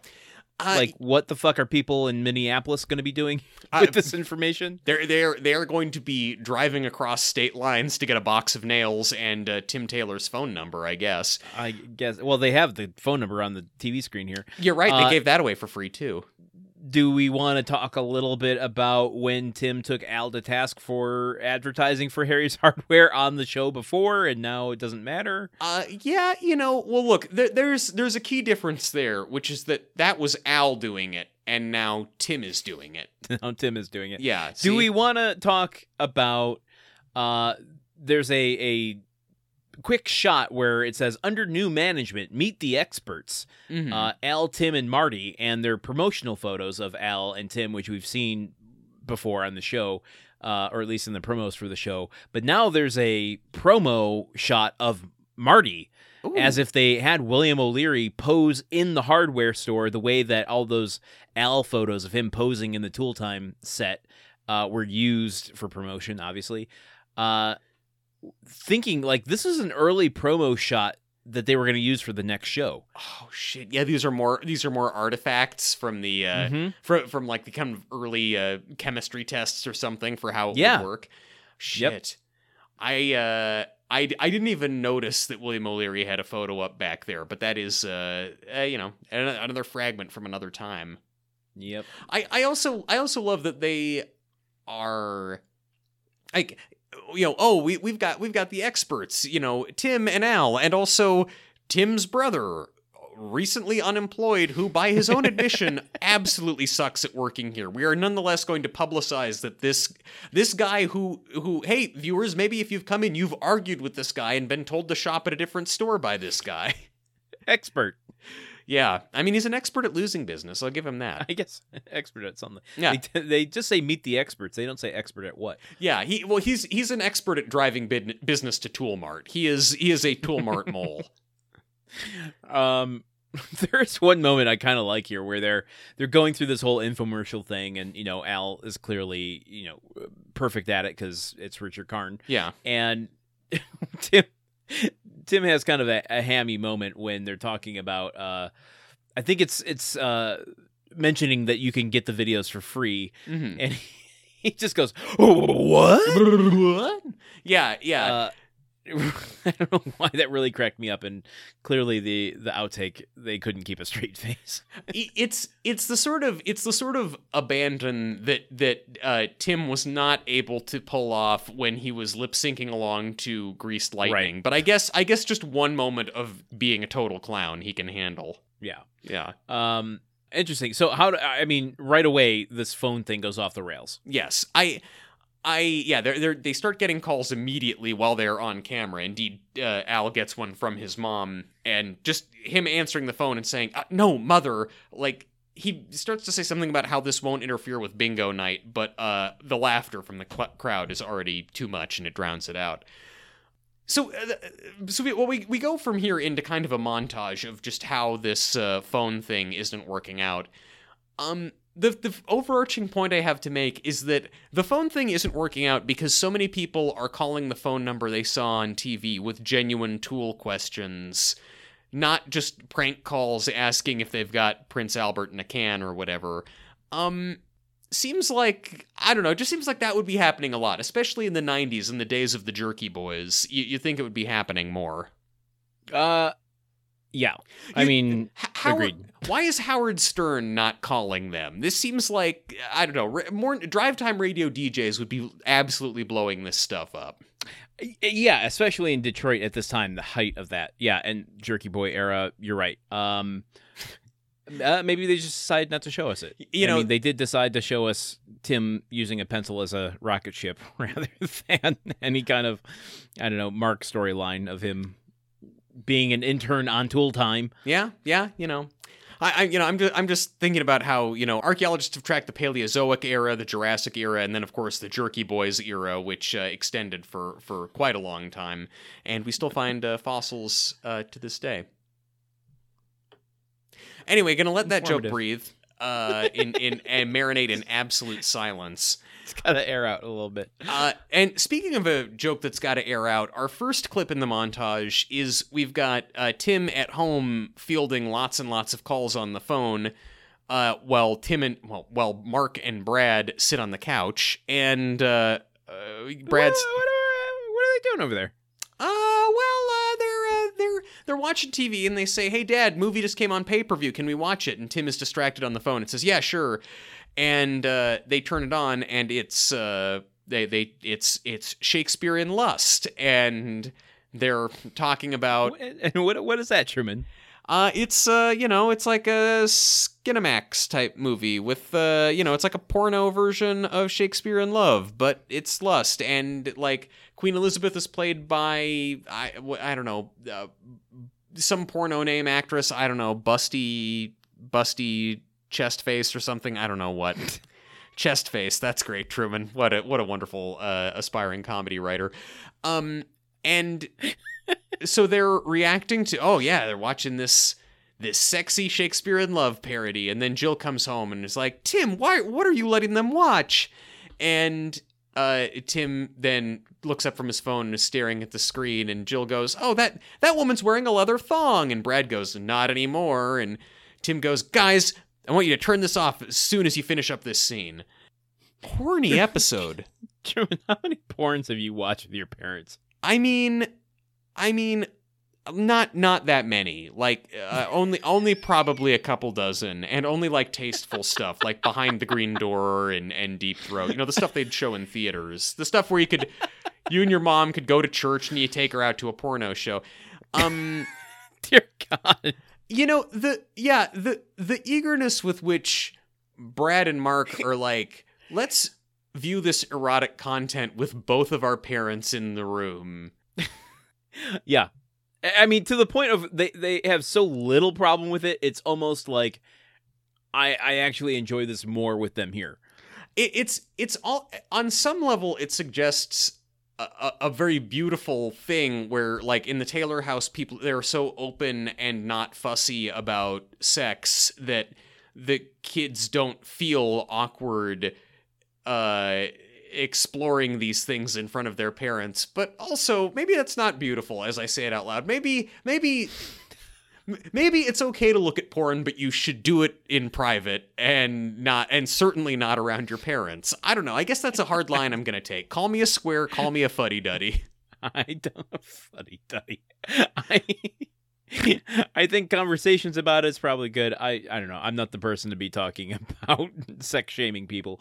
So uh let's not do it. Let's keep going. I, I- I mean, I, I just will say, like, that's the end. That's the end of this bit, and it goes away. Like, no reason, no reason at all. That like they just they. It's like someone thought up the term Shakespeare in lust, which isn't even really that funny, and they just had to write a scene about it.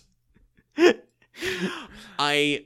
I, I just I I've I've seen this in other things in like movies and stuff where a there will be a character who is just watching porn eh, so that they can make uh, like they can so that the writer can go through their list of ideas and go like do all the funny porn parody names like oh I'm watching forest Hump right now or something like that and it's uh yeah. um you know it's a thing it's a thing I mean, I've been watching porn this entire time. Well I mean I there wouldn't be wouldn't be the uh wouldn't be the first time you've watched porn while we were recording uh, our podcast I was just watching Grinding New- Nemo. Oh, yeah, yeah, yeah. Well, uh, I was watching uh, uh, uh, uh, uh, Booby Nights. No, that doesn't make any sense. Why would they do a porno parody of the movie about porn? Which, oh, okay. Um, I'm sorry, Landon. I wasn't prepared. By Curious George. uh, okay, okay. Um, I dream of Weenie. did you find these online? Maybe. Uh, 30, Ocean's 11 inches. 30 rock hard penises. Uh, um, uh, All right, I think we we can wrap that bit up. uh before we tap it uh i don't know uh harry linden i guess uh not not as good not as good All right. um Just can't I knew it was a tricky tricky rabbit hole to go down. That's yeah what she I- said. I- okay all right let's move on. Uh so back at tool time uh tim introduces uh tim the tool man taylor and uh tim the tool man taylor does not come out. Uh heidi introduces them a couple more times and they don't come out. She tries to vamp and then she runs backstage and tim and al are both still on the phone trying to answer questions. Just so many questions on the phone uh yeah, this this idea is really blown blown up. Get it? It's a joke on phones blowing up the slang that you use when you talk about getting your phone ringing. It's it's like it's like you didn't write a deep dive intro, but it's just you're, it's just if for something that's totally to, we didn't Just expect you to have a bit. Just a normal joke. Uh, I- you know, no one could have seen this coming, though. Nobody could have thought that saying we're available to answer questions on our cell phones 24 7 would result in this happening. So then we go from that, unless you have any, any, you know, pearls of wisdom about this particularly short scene with Tim and Al being too busy to host the show. Uh, I do, but I'm going to keep them to myself. Oh, wow. Okay, well, now suddenly I want to know them all that much more. Exactly. Oh. Um. Well, then we cut to uh, Tim lying in bed, and Jill comes out of the bathroom in a red nightie with a rose clutched in her teeth. Um, horny episode. Uh, and also just horny in such a 90s way. Okay, well, we'll get into it. The point is, uh, they're trying to uh, make some whoopee, but somebody calls with a bunch of questions about a blocked toilet requiring uh, a very gross description. And uh, Jill is no longer in the mood and points out to Tim that this is actually a really dumb idea because even though they're getting more customers with this, it means Tim has to work harder and it's ruining their lives. And I now take you to grunt work work. Can you believe that Truman just said make some whoopee? I mean, can you believe that? I can't believe that. It, it's really not out of character for me. I say lament No, all the time. I, I've I've used the term "getting the vapors." Making whoopee Yeah. is that's actually a normal thing for me to say. now the real question is: Have you ever lamented getting the vapors over making whoopee? Uh, you know, I haven't. I I'm sadly have not made enough whoopee in my life to get the vapors over it. Um, maybe that's too personal to confess on the on this episode. Maybe maybe our episode is getting too horny now. Okay, all right. Uh, Uh, let's continue. Yeah. What- Um. yeah. What? Okay. So this scene. Um. Okay. I'm of a couple minds. One, it's uh, not explicit, but it is a nice follow up to the idea that uh, Jill's mom said your sex drive is even more so Yeah. once you're in menopause. Yes. So that was kind of cool. I do also, like though, on the on the flip side of that, Jill is literally, as you've made the point many times on this episode, kind of fucked over every single way you can imagine yeah. by Tim's decisions here. Why I, I can't imagine I would be in the mood to want to make whoopee. Yes, whoopee. Uh, yeah, uh, wouldn't be in the mood to make whoopee, let alone to do it. uh, You know, to go to a flower shop, get a rose, and put on something sexy and dance Right, around with it. right. Like everything about. Everything about Jill coming out of the bathroom with a rose clutched in her teeth is such a kind of 90s ABC show like, hey, this is yeah, they're they're going to have sex. This is what this is what having special sex looks like. Nothing hotter than a rose clutched in teeth. Um also when Jill comes out with the rose in her teeth, we get the saddest, most anemic, half-hearted woo from like two audience members. That that was that was me calling through time. yeah, you know, and it sounded it sounded so distant because you are so far away. Exactly. But but it's just like I, I Both temporal and spatial.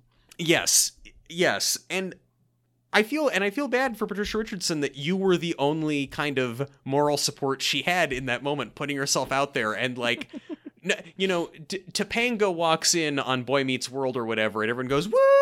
And here, here's Patricia Richardson with you know, in in a sexy nightie, rose in her teeth, specifically doing a bit that is meant to elicit a woo, which just gets kind of woo.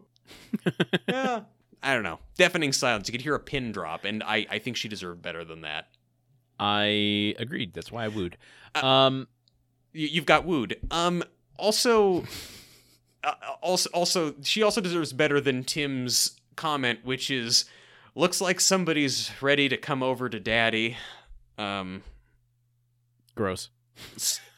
Such a horny episode. Just I mean, listen, I'm not trying to trying to make anyone feel bad. Uh, the, the daddy talk has never never quite worked for me, but yeah, I love it. I think it's I think it's great and it rules and it doesn't reinforce any gross weird stuff. Um as long as it's consensual, whatever. uh, yeah, you know what? Yeah, sure, fine. Do it consensually. Don't do it on your TV show. Don't don't let me hear it. Um so uh, uh yeah, I I uh I don't know. What what else what else have we got here? What what else? I got nothing else for this scene. Let's keep going. Okay, yeah, yeah. Rose in teeth, and we twirl back out of the scene. Uh, so Tim goes into work the next day and tells Marty that he's going to sell to the nail salon. He just can't handle it. But Tim's older brother Jeff is there taking a look at the books and uh, tells them that last week was actually their best week all year. And uh, Tim says, Well, yeah, that's because we've been doing the phone hotline that's killing us. And Jeff suggests, Well, why don't you just keep owning the store but not do this dumb tip hotline thing? And Jeff offers to invest as a partner, and Marty can keep working there. And the three brothers all get kind of excited about the idea of being in business together. And moreover, they get excited about the idea of being in business and being able to torment Al. So. It's great. Okay. All right. First question right out the gate. Based on the business arrangement, is it Tim's store to sell? Yeah. Yeah, I don't really know. Is it like he's just going to tell Harry that that he can sell the store or or what? Yeah, I, I, my understanding was they make the money, he pays it back over time. That clearly Harry is still the f- fiscal owner of the store at the very least, and it would be his decision to sell to the the nail salon. Also, nail salon, go find another place. At the, these fuckers are drawing, you know, dragging you along. Yeah, yeah. It, it's like, is this really the best location in all of Royal Oak for your nail salon? Right. Um.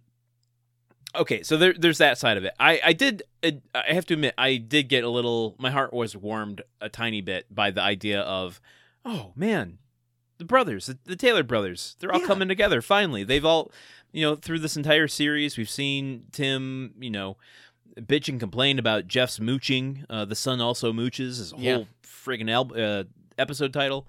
Um, Marty having his his you know ebbs and flows, mostly ebbs. Or Yeah. is it flows? Which is the I, I think what happens if you're ebbing and what happens if you're flowing? Uh, I I don't know. This might be this might be a question that could have been answered on the hysterectomy episode. I think. Um, I I only know flows in terms of hip hop. uh, well, and, and yours is impeccable. I'll, I'll tell you that. Uh, I I I, th- I do think that yeah, th- this is this gives the promise of something kind of beautiful because it is this sort of running bit that Tim's brothers are both huge fuck ups who just cannot get their shit together, and the idea that the one thing that can like that, like this store will kind of rescue both of Tim's brothers. And and they in turn will rescue Tim by helping to keep the store afloat is kind of a cool thing. And uh, look, maybe Yeah. the next six or so episodes we'll uh, see that play out. Well, okay, so I'm glad you you mentioned that because that's basically the episode. We have one more stinger here we'll get to in a second, but we don't end this episode with him selling it. We don't end it with you know the the hardware store going away. I mean, we kind of end it with, "Hey, the Taylor brothers own this hardware store now." Yeah, it, it's you. You know, it's a situation where you spend a whole lot of the plot setting up something cool and interesting, and then right when it's about to get underway, uh, it ends. Uh, apropos of nothing, uh, Spider-Man Across the Spider-Verse in theaters now. Um, so yeah, it, it, I did. I did feel very much like I was just kind of sailing off a cliff there, where it's like, okay, well, I, to be continued. Uh, previously on Tool Time, what, what happens I next? guess I know, I know. Uh, and also, I mean, I guess I can't 100% speak to this because we we do still have seven episodes left, six episodes left. Um, I, I love that. I Goodbye. love that we that a running bit now is we have no idea how many episodes we have left. I, like it's just the fact that I can't count. the, the, the, that's, ne- that's all it comes down to. the next episode might be the season, the series finale. We don't. We will be completely surprised when it comes. Um, I guess that's a wrap on Harry and Dolores. I know, like kind of a sad send off. I, I mean, they've got to come back for the finale, right? They come to Al's I wedding. don't, I don't know. Did they come back from Tucson for what? I- it would be insane. It would really be what, but it's also kind of insane for them to, uh, I don't know, carry the loan for Tim and potentially lose their buyer and Yeah. imperil their ability to have seed capital to buy a house in Tucson with. So it wouldn't be the weirdest thing they've done. Well, fair point. Uh, I mean the, I mean e even if they do come back though, it's like this was the the Harry episode. Um, if they come back, it's going to be as like just a, a one line guest spot uh in somebody else's story. Mhm. So like that also won't be a great send off. Yeah. Although this uh, this show, as we've seen, is not good at doing send offs. I, I mean, at least this show, at least this episode acknowledged that they are going away eh, rather than just having them disappear like Willow or Marty's twins. or a potentially third child, I guess that they Oh, said in this Uh, episode. yeah, yeah, some something about something about another kid. Well, I, there's that shadowy figure who we see standing next to Brad and Mark in the opening credits, but uh, I, I don't, I don't know. who- Maybe it's like a three men and a baby, like ghost in the in the background thing. Um. Okay, we're getting a little too close to my my real life nightmares every night of my life. Uh, let's go. You have anything else with that scene? Uh, otherwise, should we go to the singer? no, let, let's go to the stinger. I'm sorry that I took you close to your real life nightmares. That's uh, that's what this podcast is all about. All right. The stinger is Brad coming downstairs trying to convince Jill to let him go to spring break. Uh, and he's saying, you know, we've already, you know, all these other parents are, they agree with you. So we already have five chaperones. The boys and the girls are going to be staying in completely different floors of the hotel. Uh, we're never going to be apart. eh, We're never going to have time together. Uh, blah, blah, blah, blah, blah. And Mark just says, well, then why do you even want to go? And Brad's like, I'm not sure I do anymore. I kind of like it. I kind of that, that just because it's a very Brad thing of like not having reasoned all the way through it. Yeah, yeah, agreed.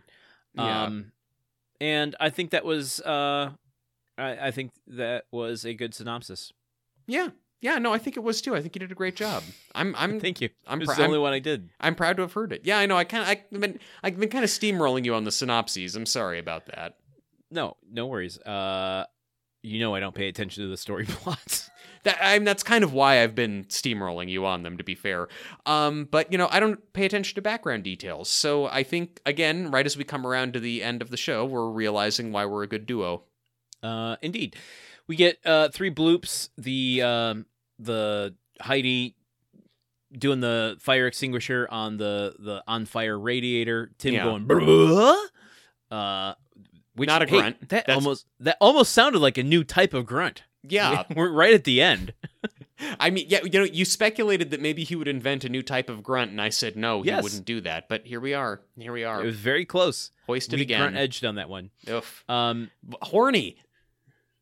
and then a couple of uh, a couple of uh, flubbed lines in the hardware store. Um, and that brings us to Wind Dancer, Touchstone, and Buena Vista Entertainment. Um, or inter- international. I'm sorry. Ooh. Ugh, It's the end of the episode.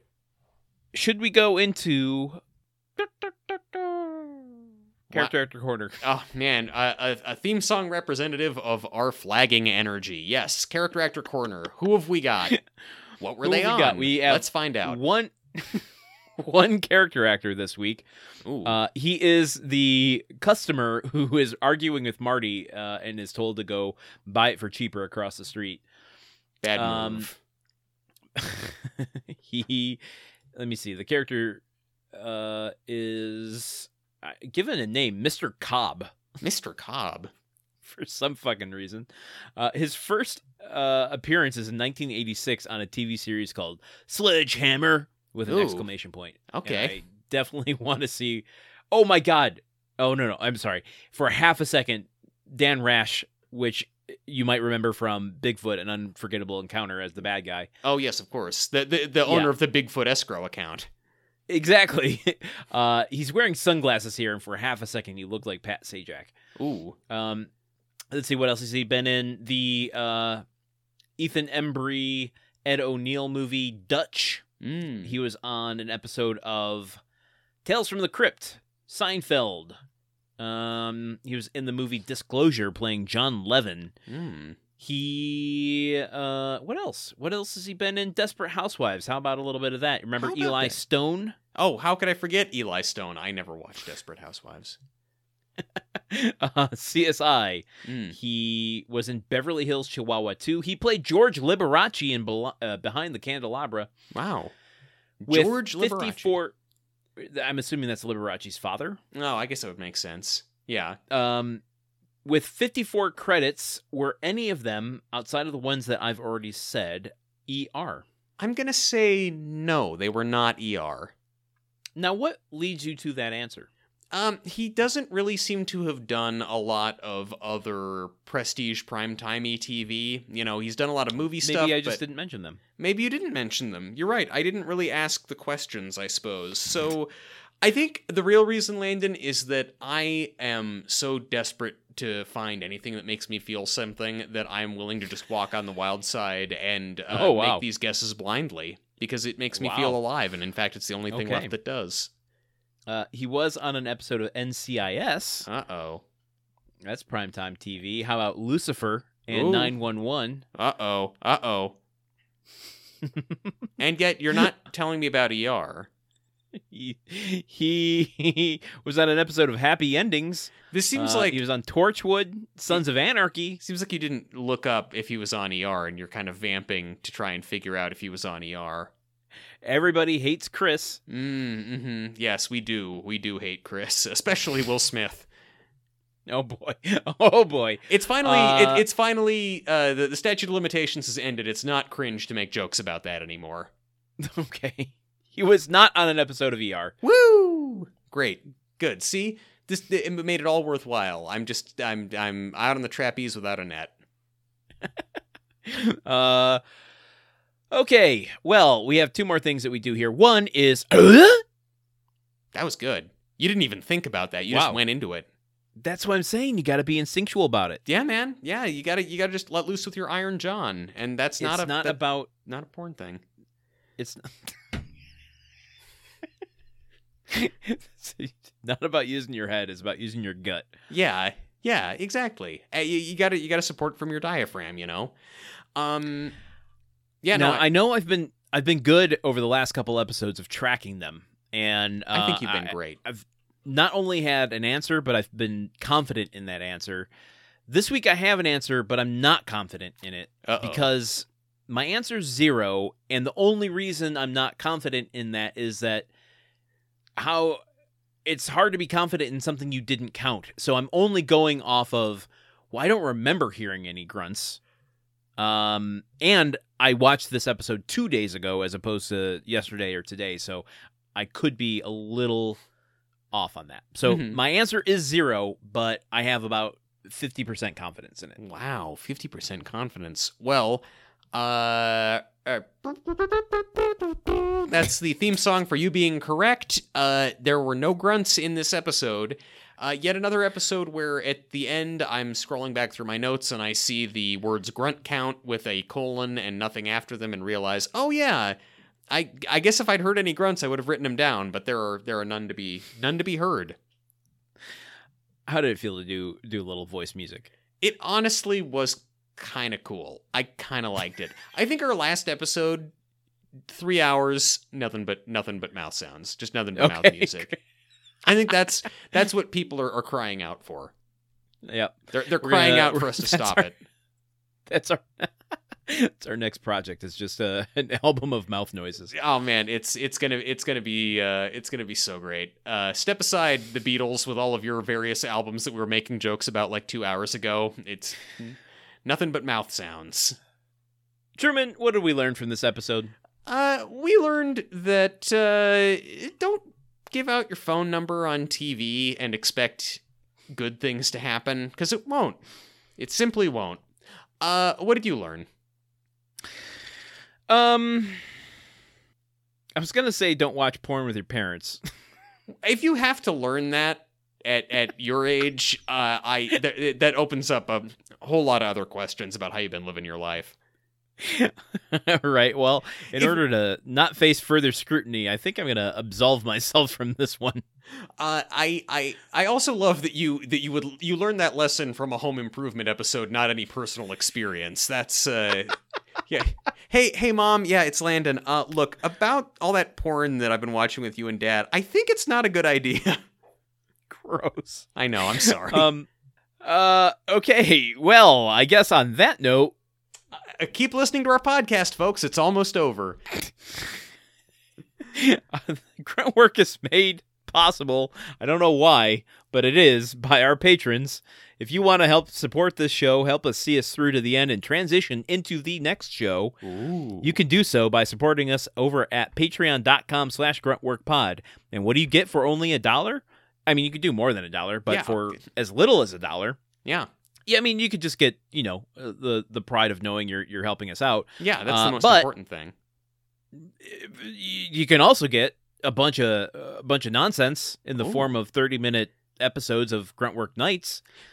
Uh, unlike unlike this show, which is very by the book, straight laced, all facts to the point, our other show is nonsense. Yes. Uh, and there's over 200 of those waiting for you uh, for just just a dollar a month. Just a buck. Just a dollar a month, and you can save your boredom by listening to 30 minute segments. Why am I doing the hard hard sell on this? I don't know. Yeah. Uh, Show's almost you over. can- you can wherever you listen to uh, podcasts, you, you can leave us a rating or review that helps other people find the show. Um, and I know we're at the end, but for posterity, your your work still helps. And yeah, it does. people finding this show will help us in our next project. So Exactly. uh, it's it's still we're gonna be saying it to the end. Yeah. Do it. Go go do it. I know you you aren't doing it, Yeah. but I'm gonna keep saying to do it. Yeah. And yeah. I can tell that you're not doing it because I can see when people are leaving us ratings and reviews, and it's, It's- not happening that often. This is this is true. This is true. Us us just asking at the end of the episode, perhaps at the point when people hear us launch into this ending spiel and just turn off the podcast. Maybe that maybe we maybe we need to ask people to like and subscribe up front. Maybe that maybe that's what we'll do with our next podcast. then they'll just stop immediately. Well, I mean that might be a public service too. People just uh, Okay. you know get get out early. Uh, join us on Instagram so you can see my my Instagram stories of uh building a deck, Woo. building a porch. I'll be it's there. not really a deck. Any- Uh, can be. that's there. Um, and you can do that over at Gruntwork Pod. Uh, and I th- did I hit them all? No, the website, which Yeah. is www.gruntworkpodcast.com. where you can find other information on today's episode, all of our episodes. Um, you can do that over there.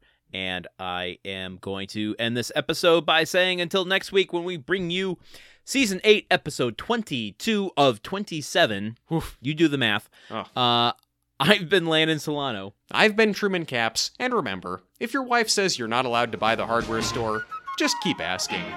And eventually just buy it anyway.